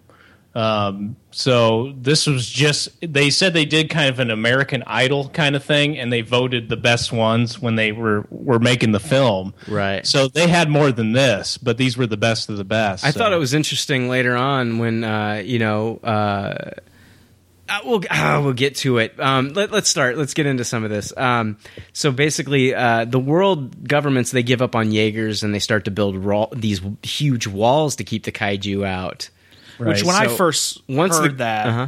I I immediately thought those walls aren't going to do shit. Right. You know. Well, same like, like the wall. Jake will agree with me. Like the wall they built in World War World War Z Like that Yeah. kept out the the zombies. And what's funny is our review last week of this movie before we saw it. Uh Uh-huh. huh. Bob the Builder was in this movie. The construction workers happened to come and they were in that the actually movie. happened. See, that's funny. Our intro was funny because it was like we had no idea No what was going to idea. happen in I- this movie, so we were just making shit up because Yeah. it's an unknown property. Uh, but anyway, so they're they're once the government collapses and they they abandon the Jaeger project, they say, okay, that starts. So that starts the resistance. So you've got Idris Elba.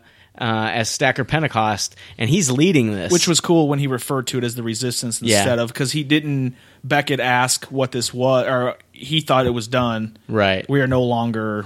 I can't remember what the exact word he used, but we are the resistance, which right is cool. right so you know you've got that huge battle between Be- the beckett brothers and you know one of the beckett brothers dies which Right. is uh, the uh, not charlie hunnam but uh, the other Yancey Beckett. yeah, he dies, and so years later, you know, world governments they give up on Jaegers, and then they start the resistance. Um, Ch- Charlie Hunnam, he's actually one of the construction workers, like you said, Right. and then it's cool because they show that footage on the TV screen uh, of the wall that that was built in. It looked like Sydney, Australia. Yeah, because it was the the big the when you think of Sydney, you think of that opera house. Yeah, and that yeah. looked like it was getting ready to get destroyed. Yeah. And uh, it said that the Ye- the kaiju busted through that wall in less than an hour. Less than an Right. hour. Yeah, I mean, and, and- and these guys are working their balls day and night on this wall, Right. and it ain't gonna do nothing. So yeah, and like the one construction worker's watching this, he's like, "Why are we even doing this then?" Yeah, you know, Yeah. because I mean, less than an hour, it, it bides you an hour. right. Yeah, and they were playing that. and what whole- took what took that kaiju down in the end? A Jaeger, Right. It, Yeah, it was exactly. it was Hercules, uh, Hercules and his son Chuck Hansen Mm-hmm. that took down that. Yeah. So after they abandoned the Jaeger project, wanted What to comes out and wanted does to put it. Mm-hmm. up these walls. What happens? Yeah, unbelievable. So um, Charlie Hunnam, Raleigh Beckett, he's been out of piloting Jaegers for about five years now, and it looks like Idris Elba, he needs uh, uh, Pat, Stacker Pentecost, he needs a Mach three pilot, Yep. and he needs uh, all he can get at this point, Right. Because because you have this kind of elitist government that's only kind of looking out for itself, not necessarily looking out for the mass of the people. They're doing whatever they think is best for them, and that's one of the reasons the wall is built, Right. And uh, yeah, then you have this pilot that's been you know out of business for a long time doing construction. And they need all the help they can get because Yeah. the government's not backing them anymore at this point. Yeah, No funding whatsoever. There's it's just it's a dead project. yeah. Yeah. Right. But you can tell, like a lot of people that were in the military and that were pilots are still highly Supporting. involved in in the, in the resistance. Yeah. Yeah, I mean, believe in it. I mean, as well they should. absolutely, because that's the only thing that's been taking care of them. Building walls, man, that's that's bullshit, and that's that's what Raleigh Beckett got caught up in, and uh, it's because he explains that when his brother died, he w- they were connected with the neural bridge. He Mm-hmm. felt his brother die. And still Every- after He felt his fear. Yeah. And he couldn't get it out of his head. Nope. And so Idris Elba approaches him and says, "Hey, this is the end of the world right now. Would Who you like? care- Would you yeah. rather be building a wall, or would you rather, rather be fighting in a Jaeger?" Right. And You that's can't say much more. yeah, You know what his answer was going to be. that's when we're introduced to Shatterdome, which is the Jaeger base. Uh, base, and that was the that was a really cool um, location, wasn't it? That that location, how it It was, was awesome, Dude, I love the Shatterdome. how you can see Hong Kong in the in the distance. Uh, the rain added so much more depth to the location. yeah. Um, the fact that he gets off the helicopter. Didn't the rain just look badass on the Jaegers too? Yes. And Yes, it's what is 3D. dripping off their hands and stuff. Yeah. That You was could awesome. see, like, he, I think there was one scene he shook it off, maybe, or you know what I mean, like, kind of just Yeah. like wiped his head off and shook it. There's the and part where Crimson Typhoon is fighting later on, Yeah. and they get knocked on their ass, and as they're getting up, they shake their head. Right. I'm Yeah, like, that's what I was- shit, yeah. dude, we're watching a, a robot shake his head. then- yeah, That's just the awesome. little Indian- details of that of this movie made made so much sense um, because I didn't want to see a robot that was robotic, It, like ring, ring, you know what I mean. Like, I Right, wanted to see a right. human robot, Human-like movements. exactly. More movement points versus Right. your typical knees I want and to see. elbows. you I know what want to mean? see more. Uh, I want to see more Transformers Autobot than I do Honda uh, Honda Asimo. Mm. If you guys, Right. I if you agree. guys catch that reference, Oh yeah, and and they did that with the kaiju too. Right. I mean, these Oh, were yeah. based on people in a suit kind of designs. They didn't want to stay uh, stray from that. So Right. And how that's cool what was the- that's what's awesome about seeing so these things. the markings fight. on the I think this is when the actual movie. I like I like the stuff that we've seen. I Yeah, love it. I love absolutely. the exposition that we've seen, how they've explained everything. when they step foot off that helicopter. but this is when the movie starts for me. Is when they Yeah. uh, enter Shatterdome. And Right. we're introduced to, we're introduced to Mako Mori, and then Yeah. s- and then soon after we meet Dr. Geisler and Herman Gottlieb. Dr. Yeah. Herman Gottlieb. Yeah. Two, Yeah. Um, They they played with each other so well. Oh, Like, they it were was- awesome. The interaction between those two actors funny on screen, polar opposites, but both brilliant, Brilliant. minds. Yep. And it's like They they, were knew, both great. they, but they knew each other were brilliant. Jake, Jay, what do you have to say about these guys? I am. The scientists were great. I thought Mako was my favorite character of the whole movie. I really loved liked the, her, uh, too. fight, Yeah. the training sequence with her and Beckett was astounding. Right. Um, I thought the child actress that played Mako. oh in the- my god! let's- let's I- save that. Let's save Oh that. my god! Yes. Let's save that. oh god! I mean, she was. Sa- let's save it. fantastic. Save it. Uh, yeah, absolutely. Oh. Save it. Uh, absolutely. sorry, sorry. No, I, no, know, no. I know you asked about the scientist. I got excited talking about Mako.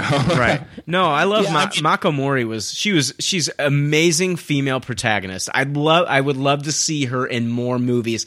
As I'm Her watching facial this, I'm thinking, who could she be in a Marvel movie? Silent. Yeah, and, and you know, I didn't expect that in this what looked like a movie for 15 year old boys to have a strong female character like Mako. Eh, She was great. She was awesome. I love Mako Mori. Yeah. can I can I say about the scientists too that you know, like I said earlier, the support if if you're focusing merely on the main character or or Hey Mako Jay, Mori, him- Jay, stop real quick. Your audio's really fucked up right now. Yeah. Oh, okay. Okay. Is that better? A lot Yeah. better, man. Okay.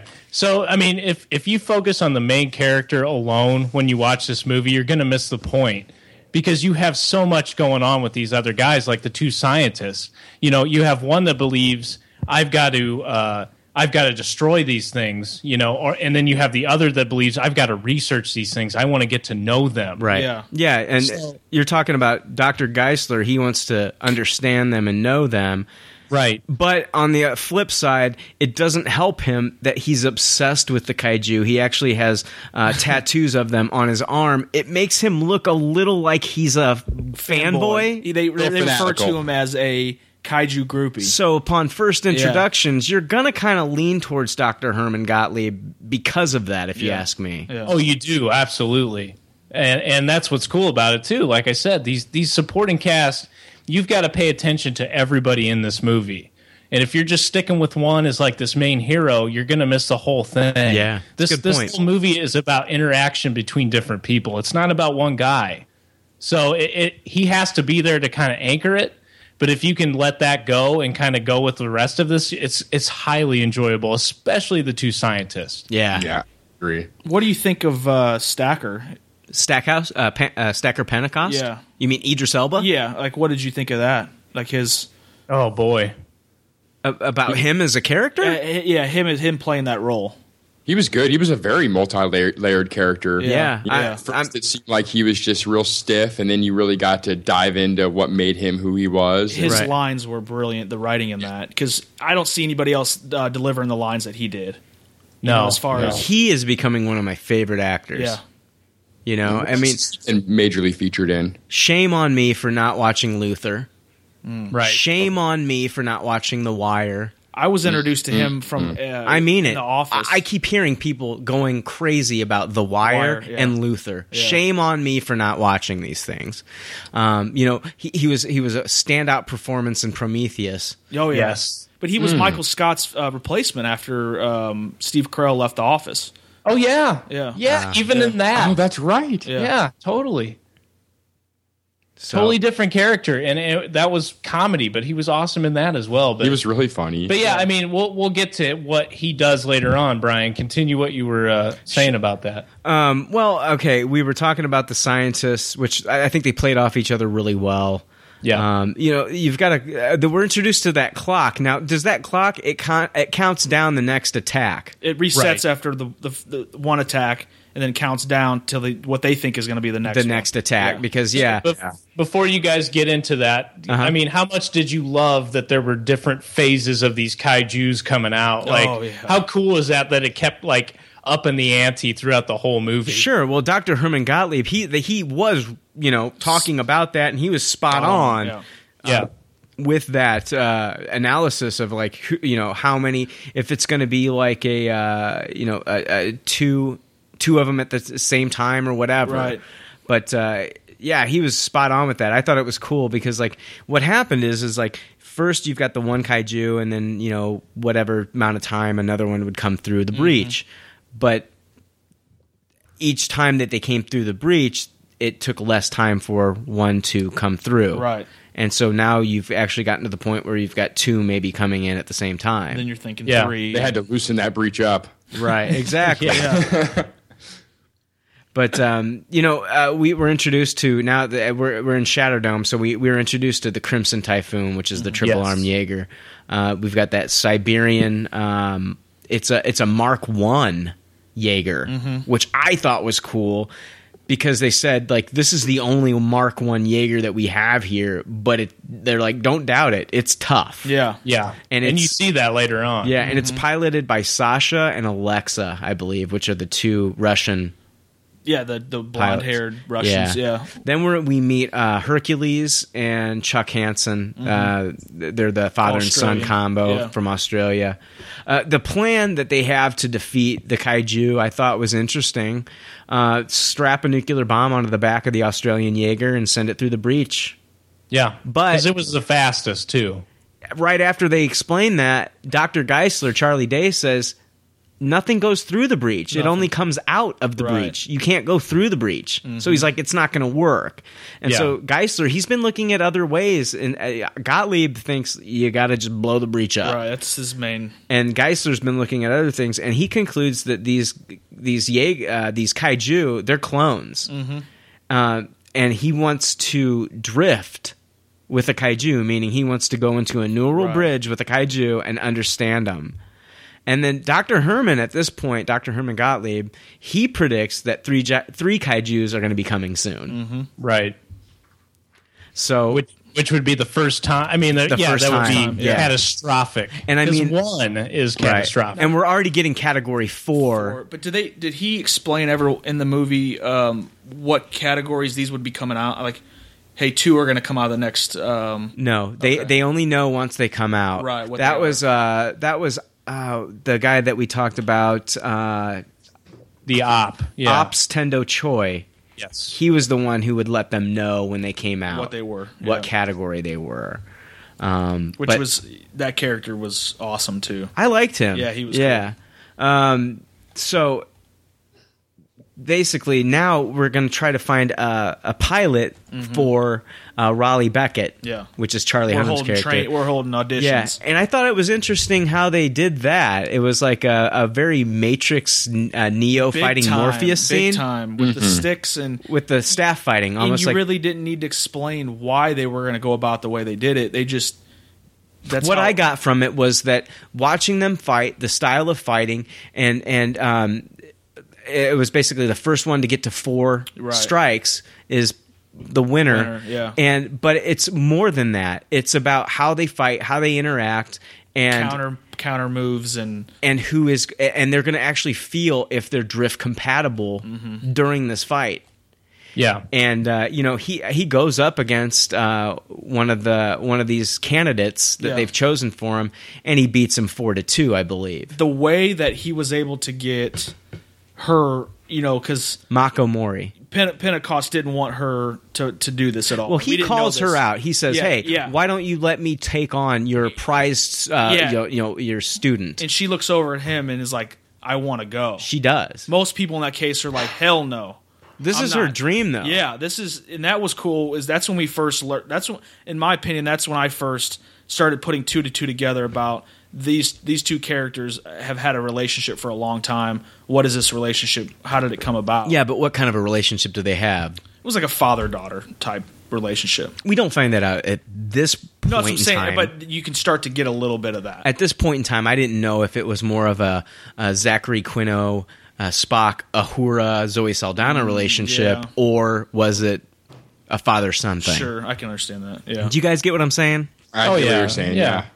But yeah, the the fighting th- that's what was cool about it too. I mean, coming from a martial arts background, that's how you learn about somebody is you fight them. And I thought that was really in depth that he included that. I mean, he, he knows what he's talking about when he when he wrote that part in there. That's basically the sex scene of the movie when him and uh, uh, Mako Mor- Mori, you know, fight. That's the sex scene. You know that these two are connected by the way Right. that they fight. Right. And that was awesome that that's the way they figured it out. Well, because- and, and he knew he, and Pentecost knew it too, Yeah. but he didn't want to he won't- he didn't want her to be involved in this. Well, you saw it when Charlie Hunnam uh, was when he first took he, he his first strike was within moments. oh yeah. Right. But right after he got cocky about that first strike, she got him right back, Exactly. and it was one to one. Yeah. And it went back and forth until she. Um, she beat him four Yeah, to three. yeah. and uh, he said, you know, this is my co-pilot Yeah. Right. right there. And you know, Stacker Pentecost is like, uh, uh No. no, no, still being that protective father figure. Exactly. Um, but uh, I thought that was a really cool scene. Yeah.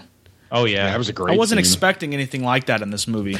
Did you guys? Okay, so now you know we we have uh, we have we are introduced to Chuck Hansen and the um, The cocky- interaction. Yeah, the interaction between him and Raleigh Beckett. Right. Right. Typical. It Did almost- you guys get that feeling that it was a very Iceman Maverick? Yeah. Oh yeah. You're reckless. You're reckless, Maverick. Yeah. right. Did right. you, when When they you're were on the same team, but you you don't agree with each other's styles. Right. know I, what I I mean? felt I felt very like this was an Iceman Maverick Top Sure, Gun sure, I relationship can- yeah, I between get these that. two. Yep. Uh, you Did guys you are gonna guys get kill me. that? I've never seen Top Gun. What's you've never seen Top Gun? I've never seen Top Gun. It's like the '80s movie I've never seen. oh my gosh, Jake. Okay. know. We're going to have to have you watch Top Gun. We'll have to clockwork orange you and tape your eyeballs open. yeah, for sure, man. That that was there, and that I like that part too. I mean, you have this cocky kind of young kid who who you know maybe doesn't understand how bad it gets out there. You know, because they've won every. The Australian Jaeger has Right. what killed fifty one of these things. Yeah, 51.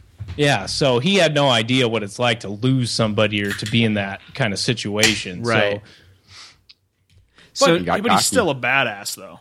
yeah. yeah. The father Oh, yeah. son story behind that too was really neat.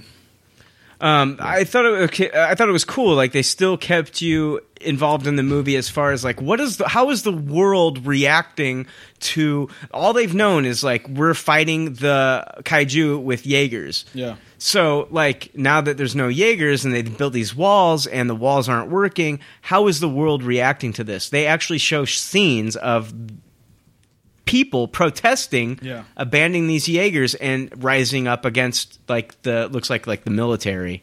Mm-hmm. You know, so like people are like throwing stuff at the military. Almost and like a things. riot type Yeah, it's like a situation. riot Yeah. situation. So I thought that was cool that they threw that in too. They're pay- Guillermo del Toro paid attention to a lot of detail in this film. The details, like I said earlier, Absolutely. made this movie in my opinion. so Geisler he drifts with a uh, one of these kaiju brains. Yeah. we find out the kaiju have two, brains. brains, They have a a, main backup brain, brain. and a backup brain, like a second brain. And he he drifts with it, and we learn that there's a lot more to the kaiju that we did not know about. Mm-hmm. They have masters, Oh yeah. and uh, this goes back a long time with them. This is not our first encounter with them. They actually the, were the ones that sent the Sophisticated. dinosaurs. How fucking cool was that? That was a great reveal. That was one of those moments where I was like, "Oh my god!" You That know, was a 'cause I I brain wasn't coming out of the- expecting that, you know? That was a jaw dropping, uh, mind blowing. But see, our environment killed them. exactly Right. So now with all like the chloro CFCs and you know Yeah. uh, the carbon monoxides Right. and all that stuff, we've actually terraformed our Earth to support their life forms. We did it. yeah. our own pollution helped them out. Exactly. So they are actually these kaiju are attacking us under orders. Um, these the masters, they're colonists, and they colonize these worlds and then move on to a different world. Uh, and they've actually been waiting since the the time of the dinosaurs to come back. Um, now we find out that you know Idris Elba, Stacker Pentecost, is going to let Mako Mori be Raleigh Beckett's co pilot. Right. And uh, that was a c- pretty cool reveal. I think we all knew that it was going to happen, though. Yeah. But I was still happy when I did see her in the in the black suit, getting ready to go into the Mark III with That him. was f- I was happy. Another two I was words, happy fucking too. awesome. I mean that that that's in my opinion is like that's when the movie started for me. Like we're about to go whoop some ass, and now we find two people. Yeah. we find his co-pilot that they mesh so well. Um, and at that point in the movie, I was like, I don't want to see this fail.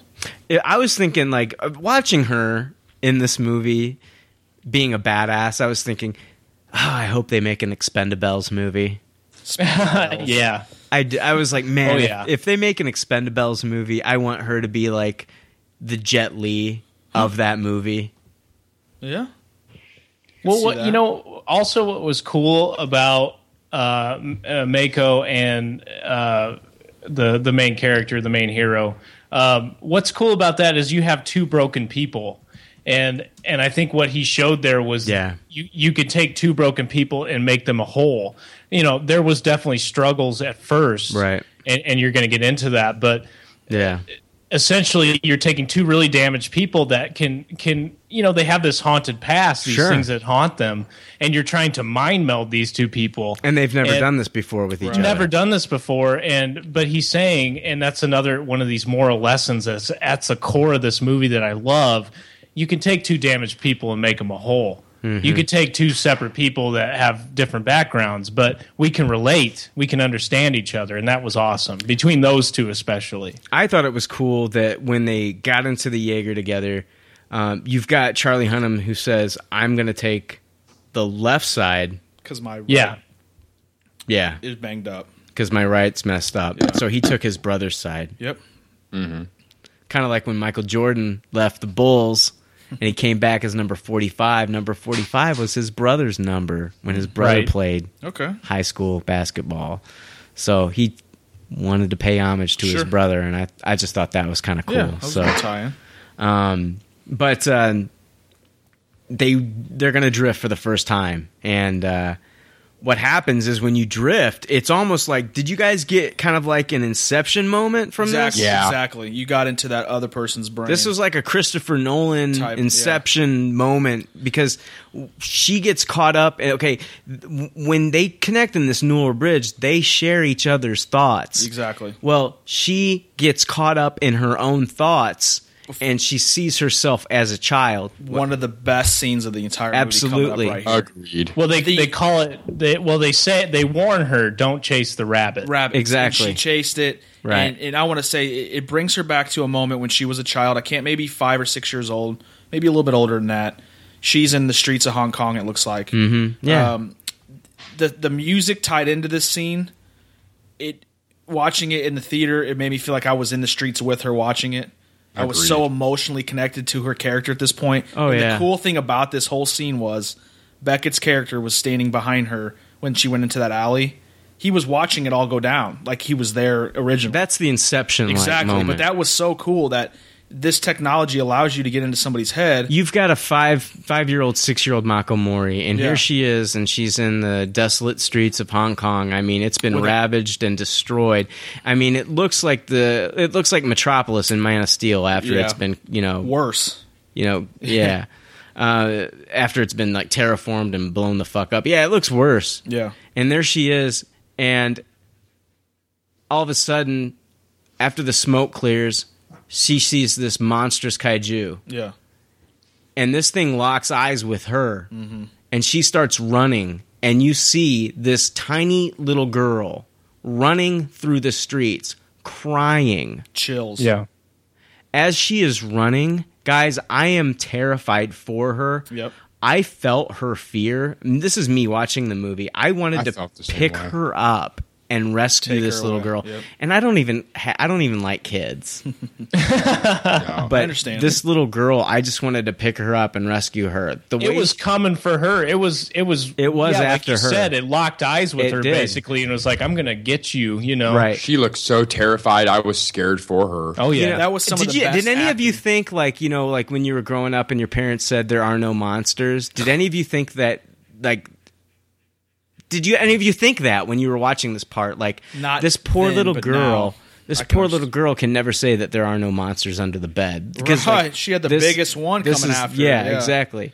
And then she runs off into that alley in which this is a memory that she's in. Now this happened, but this Yeah. is a memory that she's reliving. And then Charlie Hunnam, Raleigh Beckett, is behind her, Right. watching this go down. He's trying to like pull her out of this inception moment. And he's talking to her in that. Now, as she's feeling this intense fear for this kaiju, she wants to defend herself. Mm-hmm.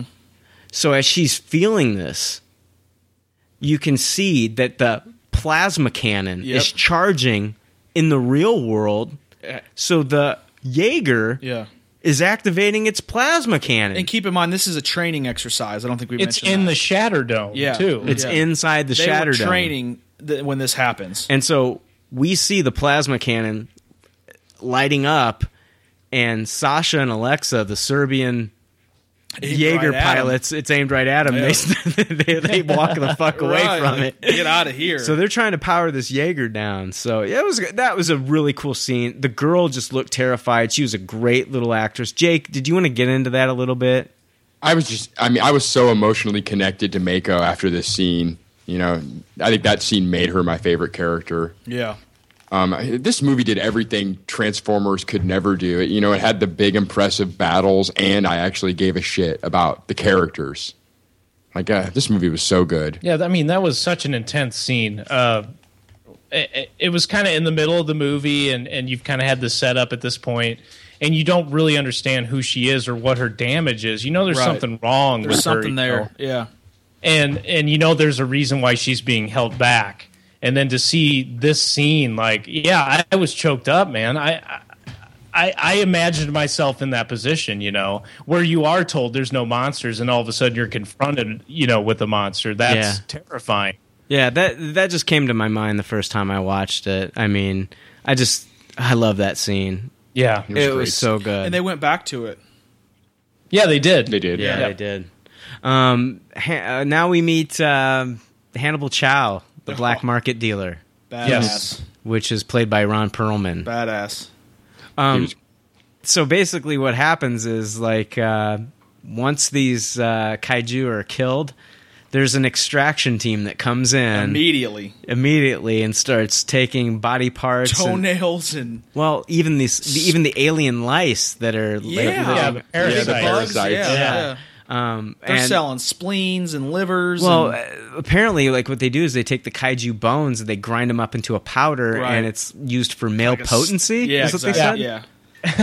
yeah, Get me some of that.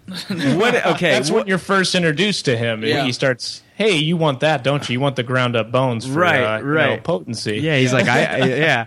So, what did you guys think of Ron Perlman as Hannibal Chow? I I love that character. I loved him too. I- I, thought he had great chemistry with Charlie Day. I want to see a yeah. movie, a prequel to this movie with with his character. My favorite part was his shoes. Oh, Oh, yeah. for awesome shoot. the clink clanks. The gold uh, Yeah, the- scales or whatever Yeah. it was awesome. It was almost like a. I don't know. It was like uh, it was like business casual, Casual. meets P Diddy. knighthood. knighthood. Exactly. I was thinking like a knight. Yeah. and it Well- was the second set of shoes that were featured in this movie, by the way. So Exactly. Uh, I do want to get into his shoes at the end. Oh yeah, Yeah. absolutely. Um, so now uh, we meet. Uh, there's the part where uh, Charlie Hunnam, uh, Raleigh Beckett, and uh, what's his name, Iceman, Chuck Hansen. Yeah. they meet each other out in the hallway, and and uh, Pretty good fight scene. Yeah, he calls uh, Char- uh, Chuck Hansen calls Mako a, a bitch. Yeah, and uh, basically, yeah, yeah. there, there's a big fight ensues, and um, this is where we find out afterwards that you know Stacker Pentecost actually rescued her as a child. They go back Right. to that Go. scene and That's where that father daughter relationship comes from. Um, we get the first double event where two Yes. kaiju yeah, and so now it's like they've called all the Jaegers to arms. They've got four Jaegers left. Four Jaegers left out of all the Jaegers. Mm-hmm. and only ever. three of them go out to this battle f- at first. Right. So we've got Crimson Typhoon. We've got uh, the uh, Russian Jaeger Right. and then the Australian Jaeger. Um, so the Russian Jaeger and the uh, Crimson Crimson Typhoon the are going to first play. two. They're going to they're the strikers, so Right. they're going to they're they're basically the ones that are going to go fight. And then on defense, batting, uh, you know, guarding Shatter Dome is uh, the Australians. One thing I want to mention too the the fighting scenes between the two um, the kaiju and the Jaegers was so realistic. Usually, when you see a robot punch something, it's very slow and you know what I mean. Like this, there was so much human aspect to these these machines. How Mm-hmm. there was one scene I- in particular where he grabbed the kaiju and flipped him over. Yeah. And it, and, and it looked like a human flipping another human over. Like it Are you was talking about just- Oh, the Crimson Typhoon? yeah, yeah, yeah, Yeah, but there was that part where, like, you know, the Crimson Typhoon, uh, you, it, it released the blades, showed Right. off all three blades, and then it threw one arm out to punch. Mm-hmm. The kaiju grabbed it. Threw the other arm out to punch. It grabbed it. Mm-hmm. Um, it had- still had a third arm, but it used like some kind of like rockets Yeah, to, to like push propel off. itself up Yeah. into the air, Yeah. and then used its legs to come back and land the Mm-hmm. other way. And uh, th- it was still, uh, I love the Crimson Typhoon, but it did get taken out pretty early in that fight. Very quick. Um, you've got these uh, kaiju with very, very, very deadly limbs. Yeah. Like that kaiju had- that had the tail with the three spikes on it. Oh, yeah. Its tail moved like it was like another arm. Right. And so clearly the Crimson Typhoon was outmatched and got taken down pretty early, which was I thought I I was, was like a little Mm-hmm. unfortunate. upset because Yeah. I loved watching that. I want to see that more, Jaeger yeah, fight. more interaction with that. Yeah. Um, then the kaiju splits. Uh, that that one kaiju spits the blue Mm-hmm. stuff, and then Oh, yeah. takes out the Russian Jaeger. Yep. And then Shino, they- Shino Alpha. They ended up drowning, right? Yeah. Well, yeah, they were The drowning, pilots. and then it basically exploded, Exploded, its head yeah. underwater. The kaiju just grabbed its head and kind of crushed it. You see it Stepped on it, didn't explode it? under the water. Yeah. So now um, you've got the Striker Australian. Eureka. yeah, you've got Eureka coming out there to like now he's going to start fighting. He's running at him. Right. Mm-hmm. Yeah, that was so cool. That was But- awesome. Yeah. You've got And they this- didn't want them to risk that Jaeger either. They were Right. screaming at him not to go into that fight. Well, I mean, what happens was I, I did not expect this at all, but the, the kaiju gives off almost like an EMP, electromagnetic pulse. Oh, yeah. that knocks out the uh, All the, elec- the digital, all the everything, electronics, yeah. all the power went out. Even it, and even all the power in Shatterdome went out. Yep, yep. Um, so now it's like now they've got no Jaegers. So you've got like this And that's when the you've- digital You've analog. got Eureka Jaeger just dead in the water there. yep. And so the father and son tandem, like the the that's where the father gets his arm injured, and now he's unable to even Mm-hmm. Do even if anything. even if the Jaeger was online, he's unable to He's done, operate it. yep. His arm is broken. Yep. I love when they uh, shoot it with the flare gun just to piss it off. Yeah. yeah. that was cool. So they yeah they actually come out, and it's cool when they come out of the Jaegers. It's almost like they're you know eh, leaving like a submarine or something. You Exactly. see like like the the big hatch. You know, It's so where they easy come for them out to of. pop out and Yeah. hand me those flare guns. And I think the son said something like, Are you serious? And this is where they get into the Mach three. Yeah. and uh, this is analog. Charlie Hunnam and uh, Mako. They they This is come their out- first ready. This is their first time, and uh, they go out there and uh, they pretty much take care of business. It was Yeah, so, that was so badass. Like seeing his his mech coming on the helicopters. Yeah. you know you have this shut And and then then it- shut down Eureka, and Yeah. then you have his Jaeger coming up. You know The way being they carried drop by him. helicopters, fucking awesome. and they just drop him in the water, and then he just starts fighting. It was awesome. The Yeah, it's kaiju, just about- the kaiju, uh, the one kaiju goes into Hong Kong and he's going after Dr. Geisler. because of the. But the one that's like the the the character design, the kaiju that's almost like an ape. Yeah, Because when he charges, he He's looks like an running. ape. He's yeah, running he's like running with his Planet like, of the Apes-esque, Yeah, you know? Yeah. Um, when he picks him up, when that kaiju picks up uh, Raleigh Beckett's Jaeger and throws him, and he does that slide move and At he the- Oh, stops with the bird on the, the ledge.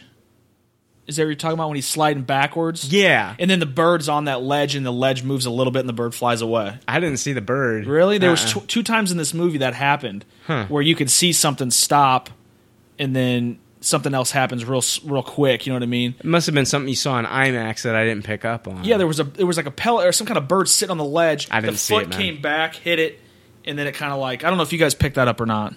Yeah, I saw that. Yeah. I, I did not see that. I didn't either. I saw the movie twice and I didn't see it. Really? Yeah. What but did that you guys, was awesome how he yeah, how he came back from that. That was really cool. Yeah. What did you guys think about some of the gadgets that are on these Jaegers I didn't know about? About like like six missiles out of the chest. six missiles out Yeah. of chest, the elbow rocket punch. Oh yeah, Yeah. That was like when badass. when you've got a chance for a death blow and and they're like he's like uh, Charlie Charlie Hunnam's like elbow rocket Yeah. and then all of a sudden you see like boom Yeah. and when they hit these freaking kaiju's in the Feel it. face dude it's almost like Feel it. yeah they hit their jawbone you can see them just get jacked up And the Foley work was so good too. The sound effects really added so Yeah. much to it. um I like it like so they're fighting this kaiju. I love it when he goes empty the plasma cannon on him. Yeah. and he just starts laying into this this kaiju. she just starts laying into him with the plasma cannon. Boom, boom, boom, boom, boom. Yeah. into the abdomen, and this thing's got kaiju blue just squirting out all everywhere. over the place, and and it's on the ground. It clearly looks dead, Yeah. but he's not taking any risk, and he says he says, "Wait, I think this guy's dead. Let's check, for a pulse." bam, just starts blowing him away with the plasma cannon some more. there was no pulse. No pulse. So then he goes into Hong Kong. He's dragging the huge boat like Oh we my talked about gosh, earlier. that scene He's dragging was it like it's a fucking freaking amazing. blade. Yeah, That was badass, dude. The music starts up. And then this is the one that's got that tail that took out Crimson Typhoon Right, with the right. three talons on it. Yeah. And now. D- this isn't the fi- category five, right? no, no, no. We Okay. are not introduced to Right, Category right. 5 until the end of the movie. Right. Now, this has uh, the part where that that that tail wraps around his arm, Right. Right. and it's wrapped around the Jaeger's arm, and then we're introduced to another gadget, Yep. The coolant. coolant system, That is badass. and then it starts to freeze the tail. the tail, and then he just cracks the tail right off. At this point, the kaiju freaks the fuck out and is like, "What the fuck? I'm out of here. And boom, that's when we're reve- that's when the kaiju just has these huge wings, Yeah.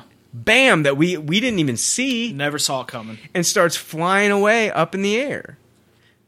And so it's Carrying the Jaeger. Yeah. carrying the Fit- Jaeger. Yeah. yeah. Carrying the Jaeger like an eagle. Exactly. On his prey. And it was Ki- just like an eagle carrying Jaden Smith in After Earth.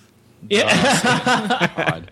But you you thought he was fucked at that point because Yes. like, drags him across building Right. tops like you And think they're he's out of screwed. weapons. Oh, another scene in that, or another part in that scene that I caught um, when his fist punches through the building Uh-huh. and it stops, and then I can't remember the name of this this this toy that sits on desks. The five balls that you Yeah. you pick one ball up and it goes, Knick-knack balls. yeah. Did, did you see that? How when it's it was one of those slow motion Sure. and it barely hit it, Yeah. and it started to go. That was like another part I liked the slow mo camera with Right. that, and um, then the the whole fist going through the, the the office building and then coming back out. That was just it was the special Well, effects on it was well- amazing. What's also cool is he lost that kaiju in the buildings. Like it kind of went away from him. Yeah. Yeah. And then it just comes out of one of the buildings, just crashes through at him. Well, before grabs he his spreads head, wings. and bashes it into the other building. They're just Yeah. using they're just using the city as like their battleground. yeah, there was It's awesome. no Fucked up. Yeah, It's they don't awesome. care, Yeah, But so now he's flying this kaiju is flying the Jaeger up into outer Uh, Yep, yep, space. yep. I mean, they're going they're fifty thousand feet up is what They're they said. flying. Yeah, Now, this is the part that I didn't get. They finally decide to reveal that the Jaegers have a sword. yeah. yeah. Why Dude, dude, wasn't that dude, dude, used dude. earlier? That Jaeger sword was probably the most badass weapon I've seen in the whole fucking movie. yeah, how it was limp And it, finally gets revealed. Yeah. Like, But the it wa- times, no, dude, like the times that you're like blasting using the chest cannons. yeah.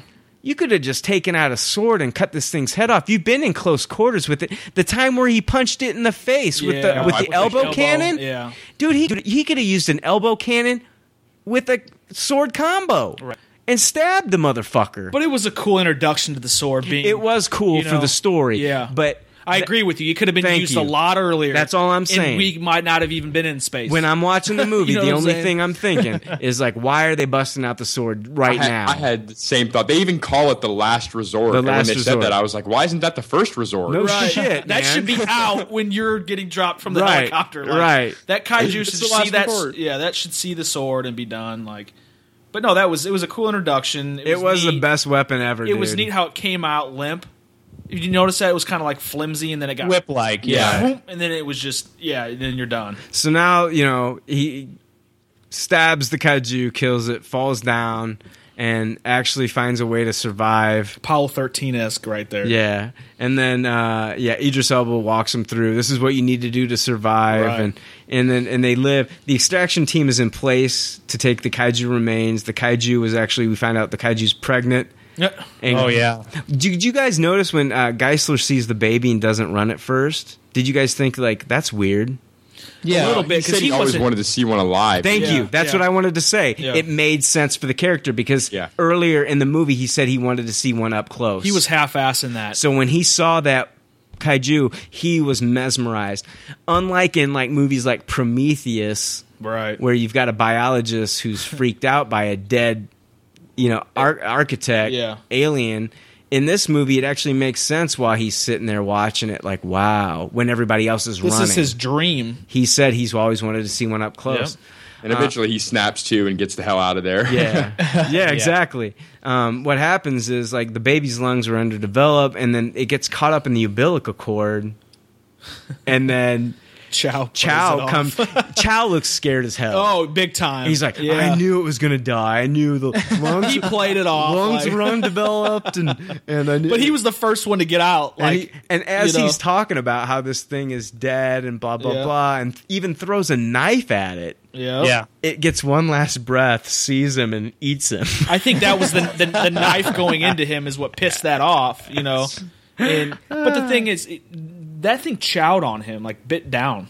Oh yeah. You know what I mean? Like it. You just used his last name as a verb. Nice. but when I'm reading his last name, they spell it C H A U, which I didn't. I, I wanted it to be the because wait, did you guys uh, f- uh, get the fact that why his name's Hannibal Chow? he said his favorite character or something like that. I'm thinking next Hannibal to- Lecter. Yeah, and then his Hannibal favorite Lecter. place to eat in New York was Yeah. something Chow. Yeah, Yeah. That was. But pretty you know funny. what I liked about that scene was that they, you know, that and it, they do this earlier on with the scientists too. Is it had a sense of humor. Yeah. This this film didn't take itself super seriously. It was fun because of that stuff. So Right. Um, I thought uh, Chow's death reminded me a lot of uh, Samuel L. Jackson's death in uh, Deep Blue Sea, the shark movie. yeah, I don't remember that movie. I remember it, but they I think don't the shark's remember Oh. dead and it eats him from behind the Yeah. second they think Yeah. it's dead. why. Cool. Oh yeah. Okay, now I remember that. Yeah. Um, so Herman Gottlieb, Dr. Herman Gottlieb and Geisler. Now, what happens is they're talking about uh, actually working in tandem to drift together and learn how to defeat the masters on the other side of the breach. right. and uh, that was cool. Um, which they do, and uh, t- it works. They they figure out what they need to do in order to defeat the kaiju. Uh, the problem is that they've while they're while they've been figuring this out, um, they've already sent two. Uh, what is it? The two remaining Jaegers to put the original plan into place Right. to blow up the breach. Which at this point, um, we know that if they do that, they're going to pretty much just blow up our planet. Right. It's going to reflect right back in. Yeah, Right. we find out that they need the genetic code of the Koju to be able to enter the breach in the first place. Kai- kaiju. Kaiju. Yeah. Yeah, they they need to basically. I think it was um, Gottlieb that said that it's almost like uh, a barcode. Yes. that uh, w- you know that's the only way that they're able to pass through. It's almost like an alien barcode, and if you don't have that alien barcode, you're not going through the breach. Yeah. So you can't send a bomb down there. You can't. There's no other way to do it Right, with, with without having kaiju DNA. They right. could have got Luke in his X Wing. yeah, he would have pulled it off. So uh, you know the final battle is really cool. Um, yes. we we get uh, our, we see our first uh, category five, Yeah. and we also see the fastest kaiju on record. You know, Well, yeah. there were there were multiple times where they couldn't even see it. It Yeah, was kind of yeah. like a shark almost. Th- but the wasn't it? battle happens underwater, right? right? Yeah. Which Yeah. is really cool. Yeah, The breach is underwater, so that's Right. why they're where they're going. Um, the, I like the part where uh, ch- they they use the sword again in this final battle scene, and uh, the Raleigh Beckett, he actually when he slices that kaiju in half with the sword, they cut away to him inside the Jaeger, and it is him. It almost even though you're seeing the robot do it on the outside of the Jaeger, it's almost like he did it from inside of the Jaeger when you watch his character. his follow through. Yeah, yeah, it's very cool. Um, did the end scene um, with the nuclear bomb? Did that kind of remind you guys of uh, Iron Man and the nuclear warhead against the Chitari? a little bit. Oh yeah, Yeah. yeah. Most def- just reverse basically. not Exactly, in it was like space. a reverse. yeah. Yeah. So yeah, I, I liked that a lot. I liked how they had an extra dimensional uh, element to this. That these these kaiju weren't coming from outer space. Yeah. They were coming from the sea. Yeah. They were coming from another dimension. That was really awesome too. right. Yeah, almost very Lovecraftian. Yeah. In some very ways. much. Very much. What did you guys think about like okay, you know, so they send them through the they send them through the breach and uh, they they they blow up the master's you know home planet or or that that section of Realm their or planet something, realm, um, and uh, you know so they they've won the battle. Um, what did you guys think of the ending? Did you like it? I did. I, I did like it. Me too. I liked how the movie had a lot of jargon, but it always made sense. It always, you know, it wasn't just a bunch of jargon bullshit. Yeah. Like it actually made sense to the plot, you know? Yeah. I'm glad that at the end, when you know uh, Mako Mori and and Raleigh Beckett, like they surface under the water. That and was everything. so cool. The pods. I we didn't. We were just introduced to the pods right at the end of the movie. We didn't Yeah. know they had an escape way of Right. all those Jaegers. Right. And the fact that she left first, you know, he put her in and, they, and she Yeah. left. And you know, part of me during that whole scene and, and the climax of that, I I honestly thought they were going to kill him off. I thought he was going to be done for. Oh, that he was going to die in that other That's expo- dimension. Yeah. The, Because the part I was worried about at the end, Dan, was when he did make it through and they were there face to face. yeah, no pulse. I was, no, I was worried that they were going to kiss. Right. oh yeah, right. and it- A kiss would have ruined, ruined that the- ending. Yeah, it was. I agree. I agree. But but you know more what? like a- they just rested each other's foreheads against each other. You didn't need to. And then they gave each other a hug. You didn't need to kiss. That would. Yeah, you're right. a kiss would have been like, okay, it's the end fuck. of speed. Yeah. Right. Yeah. Well, that, that's that's again Yeah. what was great about those two characters is that they were obviously in love, but it wasn't. It, it- they loved each other, but it wasn't necessarily like No a PDA. romance kind of situation. No PDA, and you didn't need it.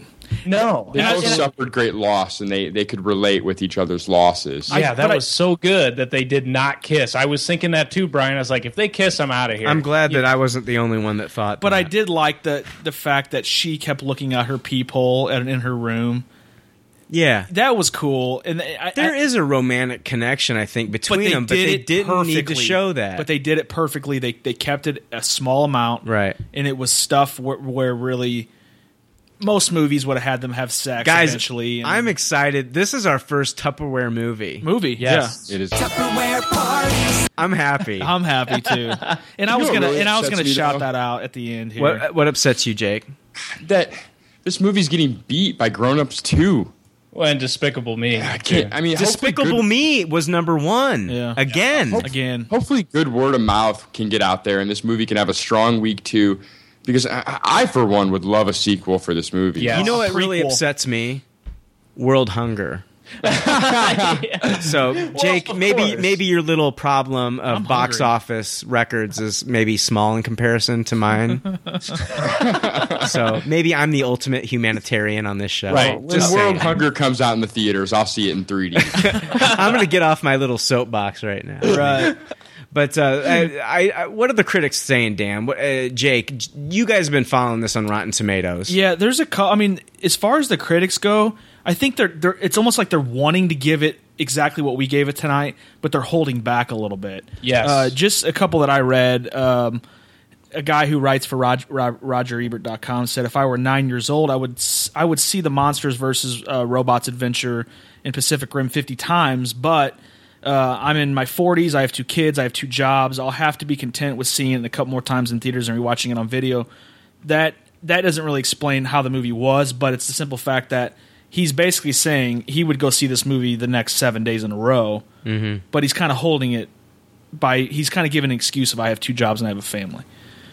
You know what I mean? Like it's and just he's like jaded as hell. Yeah. right. It's just like to me, regardless of how old I am.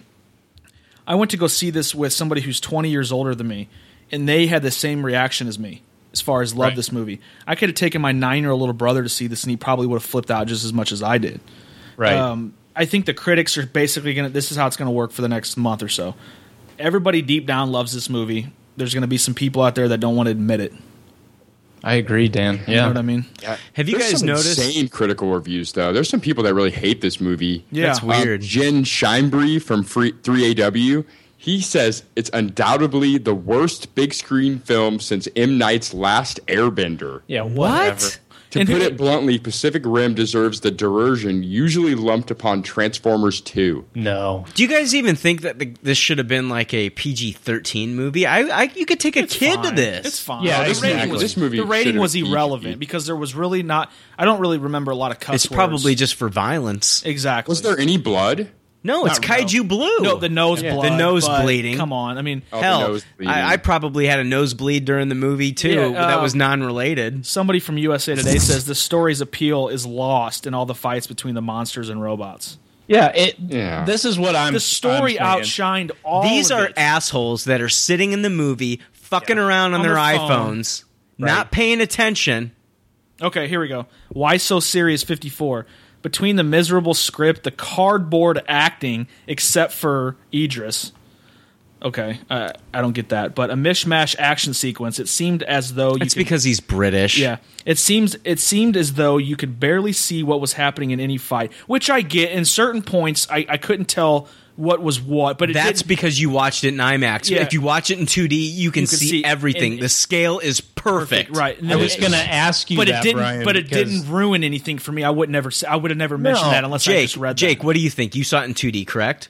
I loved it in 2D. The, I- wasn't the scale perfect on the 2D scale- screen? The scale was perfect. I mean, you you got the size of these things, how they were Brian, just as big as I, the am building. saying minimal, minimal. I'm saying there was only like once or I twice. know, but I'm saying I can't agree with anything right. that I- they said in I that agree with you. In, in that Well, because here, I let- saw it in 2D yeah, and let me, it looked let, perfect. let me finish. He says either the rain, the darkness, or the ocean kept messing up with the fights.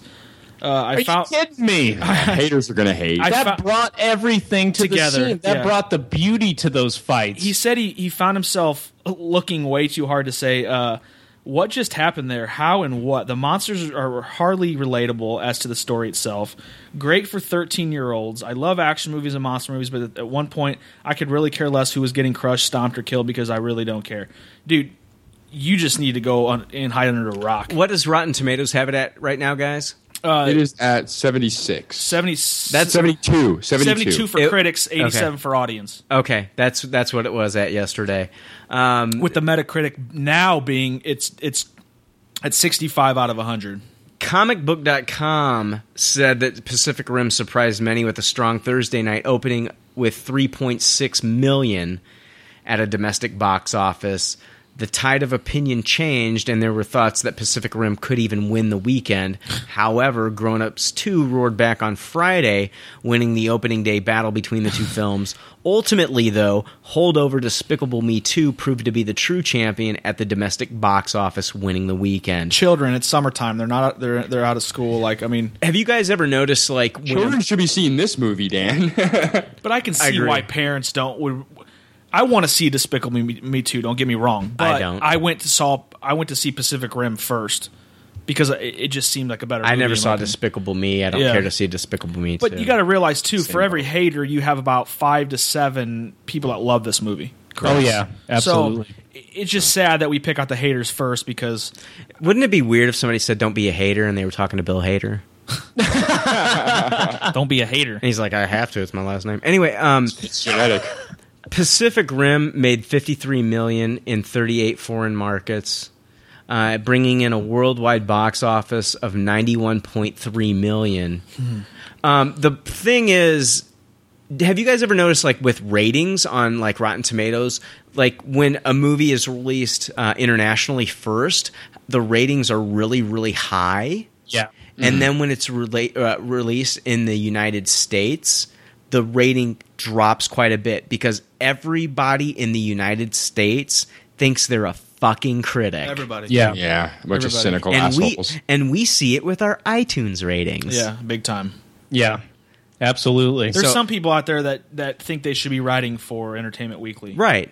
Which you should be writing for. Not you're even probably your local writing high your school. yeah you're writing your iTunes r- uh, review Listening of to our Katy show Perry. as you're taking a shit. and listening to Katy Perry's "Teenage Dream" or something. Yeah, Dan, you had a let's we're gonna wrap this up here, uh, but Dan, you had a question uh, that you wanted to pose to the leftovers. I do. As soon as I got done watching the movie, I im- immediately say said to myself, "Who would I be able to co-pilot a Jaeger with?" Oh, okay. And Ask it a little bit better. well, no, no, I'm just want to say what my my mentality on this was. Okay. but then I wanted to ask a question to all you guys. Yeah. if you could pick one person, it doesn't matter who it is. Who would you want to co-pilot a Jaeger with? But it can't be somebody that has superpowers, Right, it can't. You can't pick Superman Or or, Thor. Thor. Use It, your almost- it imagination has to be on like a this. human-like character, Character. or even like an actor in Hollywood or something. The character Right. can be fictional, though. It Yes, can, yes. But but don't Okay. don't go don't say Superman because he's Right. Superman. No, no. You know what I mean? And, and I and I want to I want to go last, Brian. I want to hear your your answer first. Me? Yeah. If um, it's a, it's tough. It's a, it's okay. Um, Han Solo. Why? Oh yeah. Well, first off, I wouldn't be the pilot. I would be the co-pilot. I would be. You'd be on the I would left be. side. I would be his Chewbacca, right. and he would be Han. That would be badass though. so, I mean, I would be learning from him. I Yeah. just want to hear, like, you know, good shot, kid. I just want to hear. That shot was one in a million, bro. Yeah, I mean that's that's all I want to hear. I, I want him to be like that, kind of like that, uh, you know, older brother figure. What, What would your Jaeger be called? my the Force The full. Ooh, okay. or I the was, mo- I was thinking Falcon something. the you know, mille- the Millennium Jaeger. I'm thinking Jaeger bomb, but that's just the. go- Jay, what do you think? Well, who would your Jaeger co-pilot? be? I, I'd, I'd have to go with Albert Einstein, guys. Uh, I can't think of a better person to have by my side. He he might take us to uh, cosmic levels with my with our Jaeger. Would you be able to drift with Albert Einstein? my nose would pour out blood after I'd drifting with probably him. explode, but yeah, I mean, I, I Yeah. want the best, or or Tesla, you know, I one of wouldn't- those two guys. I think That's it'd who be interesting to see Stephen Hawking hooked up to one of these things. I think the gears would just Yeah. like swallow him and eat him. No, no, It's shit. Where'd he go? Oh fuck! We're done. fuck! We just killed Stephen Hawking. We're done. Jake, I think I, I want Bruce Lee in his prime. ooh, that's a good one. Shit, Really bring out the cat-like fucking- reflexes there. wow, that that's probably yeah.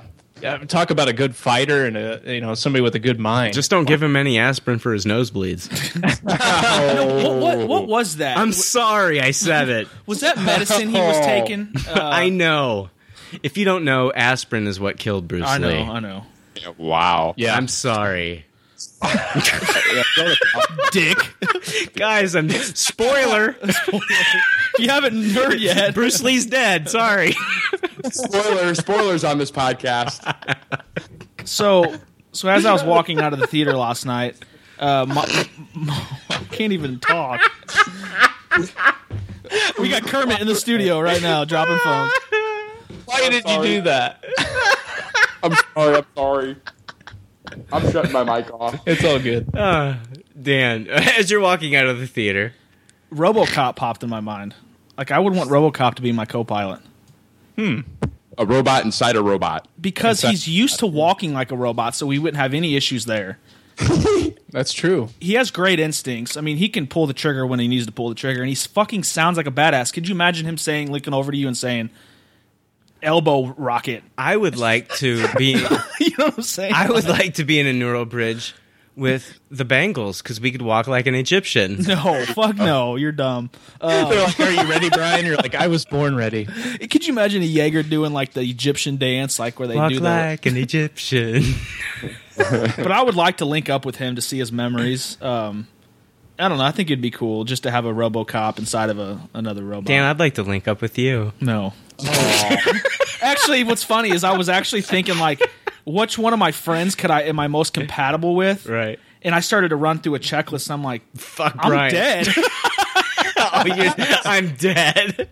I don't have anybody to fucking co-pilot this bitch with, and like they're recruiting me to find somebody, and like the, I, I look over and see like somebody sitting at a bus stop. I'm like, let's do it, you know. like- Dan, Dan's neural bridge has a sign that says "out of service." never existed. I have no memory.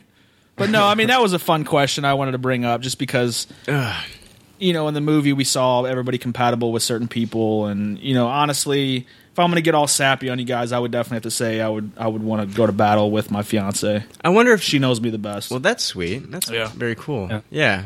Um, I wonder if there's like a website called like drift.com where they went to. It was I kinda like- looked. it was kind of like, you know, match.com where you found your. you had to put in your e- your yeah your email. compatible. right. Maybe like that old guy from the. Uh, what's. The, what's the one dating website on TV? The one guy. who's Christian like- Mingle? No. eHarmony. eHarmony. Yeah. The, Who is that? the old eHarmony guy. He looks like Barney Fife, like Don Knotts. You can you can Doesn't check out he? Martha he Stewart. does. Yeah. You want to you want to saddle up with Martha Stewart? She she's on those dating sites now, so or the Oh. drifting sites. Create a drifting side. Oh my gosh, that would be crazy if you like did a neural bridge with Martha Stewart and you're like your your Jaeger was like making like a doily or something. Or, A nice little centerpiece. fucking cake comes out of the chest and serves it to the kaiju. We've made friends with the kaiju. Who would have who would have thought? Who would have thought? World it? is not over. They like cake. Interior decorating is their weakness. right. Feng Shui.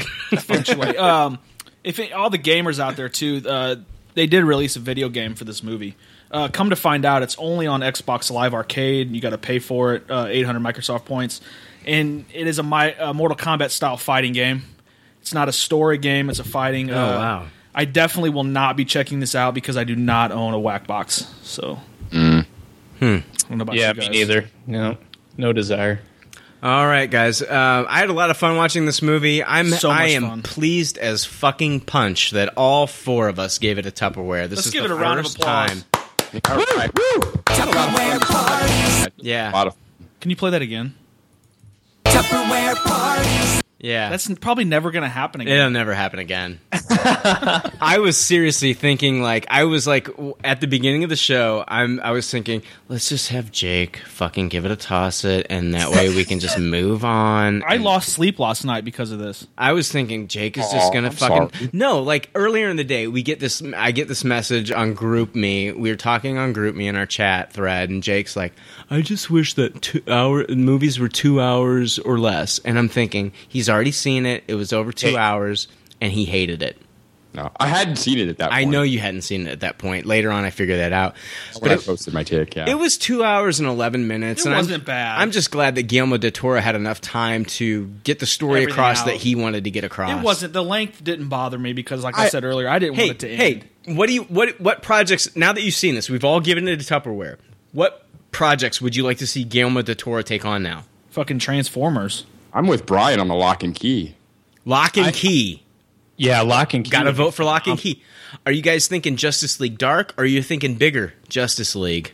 I, I want Justice League Dark um, because I think it would be a pretty cool outside of the box way to kind of expand that universe. But is it Unlike- going to be another Pacific Rim where people just aren't familiar enough with the characters that it's just going to be a box office kind of like mediocre movie? Yeah.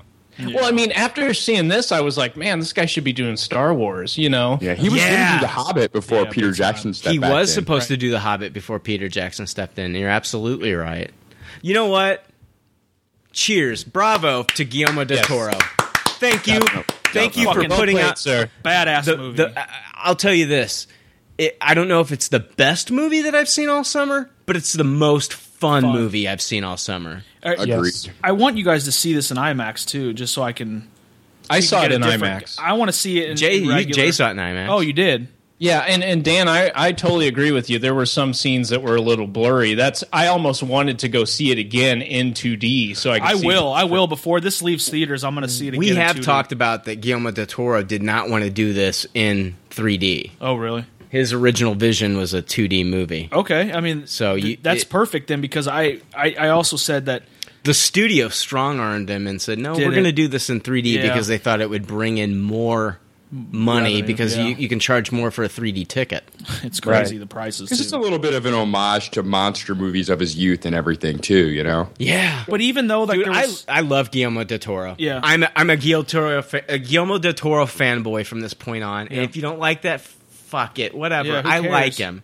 I, I, I this movie really proved to me that he needs to be in that upper echelon of directors. Yeah. He needs to be regarded as like toward the top. towards the top. y- Yeah. your Peter Jacksons, Yeah. your J.J. Abrams, y- your your Steven Spielbergs. What sucks too is that you guys mentioned Star Wars. Like, let's say this Disney transition didn't happen till this December, after this movie's came out, would they have Right. reconsidered, or n- not even reconsidered, but would his name be tossed up? You know what I mean? I don't Mm. think know. this movie needed to be performed it stronger. needed to for that perform consideration. stronger. Yeah. I agree with Jake on this one. Yeah, But the thing is, is that Unfortunately, unfortunately, yeah. I- I think but as the summer goes but on, could this he get a movie's- solo movie?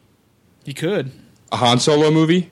or just a, a solo movie, in A general. solo movie, like as far as like Ca- um, a certain character, versus you know, like a Boba Fett movie, Right. or you know, yeah. or you know, like one of those standalone movies between episode seven and eight. yeah. They should have him do a Tales from the Cantina movie. He would be perfect Yeah. for Be Boba badass. Fett or Job of the Hutt kind of thing. Yeah. Did you did you guys catch at the beginning the hey kid don't get cocky? Yeah, Yeah, that was that was straight nice. from Han Solo. Nice. Right at the very beginning, you know. Yeah, Hmm. nice. I just hope he keeps doing more original things and doesn't become like a franchise whore like a Tim Right. Burton or Ah, something. he doesn't seem like the type. He like, doesn't. And his track you can record tell doesn't really- he has integrity. Yeah, Sometimes money does strange things to these people. You know. yeah, but you Yeah, got to that's realize this guy's been in the game for almost thirty years. Like he hasn't yeah, done but it this is yet. his first real big breakout. Yeah, movie that they've given him like the reins on. So. right. Um, are you guys more excited to see a Godzilla film come out, or less excited now? Probably less. uh, I still have the stink of the Emmerich Devlin shit in my I mind. don't think It's- there's any way that Godzilla is going to be able to compare to this. I don't want to compare But- it to it though. I think what they are doing right in this new Godzilla reboot is that it's not Gid- Godzilla versus the humans; it's Godzilla versus another monster. Right. So Yeah. Yeah, but where's this monster going to come from? the breach. You know well, what I mean? Well, Like, you know, speaking of which, Del Toro said he would love to do a crossover. oh wow, fucking Yeah, mind he, he blown. said that he Where'd would you love see to that do at? a Godzilla Pacific Rim crossover. Hey, hey, Brian. Very quickly, did you end up reading the uh, Pacific Rim comic? Mm. No, I really wanted to. It's on Amazon. Um, it's uh, it's it's like 16 dollars on Amazon. Oh wow. It's, it's, a it's a prequel. it's a prequel comic. It's written by Travis Beecham and collaborated with uh, Guillermo del Toro. So uh, it's something that I was actually talking to a buddy of mine about, and he's like, maybe you should read that after the movie so that it doesn't spoil you too much. Go into the movie fresh with a fresh opinion, and then maybe you know watch you know because I didn't want that to affect my review of tonight's show. right. agreed. I'm So- It was definitely fun buying seeing a, the uh, powers and abilities in the movie Yeah. for the first time. Let's wrap it up, but I just want to finish the show with a Tupperware party. Tupperware parties. All right. We're going to be back next week. What do you guys want to do next week? I haven't even figured out what we're going to do. RIPD comes out next week. maybe a uh, fall TV show. We have been, we've been talking about that. We can do an Everything But the Kitchen Sink episode part three. Yeah. Well, San Diego will be wrapping San up. that Diego Sunday. Comic Con. Let's do Kitchen Sink and, Hey, and talk let- about Comic Con and Let's maybe do some Comic TV Con, shows. some TV shows that they talk about during San Diego Comic Con. Let's Okay. do a Everything But the San Diego Comic Con Kitchen Sink episode. That'll work. There we go. All right. So we'll see you guys next week. We love all of our listeners. Thank you again, everybody who listens. We appreciate it very much. Thanks again to Hassani Johnson and the Grayson interview. Big time. Yes. and congratulations to Mark Perillo on winning the uh, contest. So Yeah. Hey, I gave a movie a Tupperware. Can you believe that? Holy Congratulations shit. to Jake for Yeah. getting a movie at Tupperware. wow. All right, guys, we'll see you next week. All right, bye. See ya. Look at that. Thanks for listening to Pop Culture Leftovers. Congratulations! I don't know how you did it. I couldn't do it. You people need a t shirt saying, I just listened to two hours of nonsensical crap. Anyway, if you'd like to reach the Pop Culture Leftovers cast, you can email them at comments at popcultureleftovers.com. You can also follow them on Twitter at PC Leftovers or like their Facebook page. They'd love to hear from you. They're all pretty sad and lonely. One of them is homeless, but I didn't say that. It's Dan. Dan is homeless.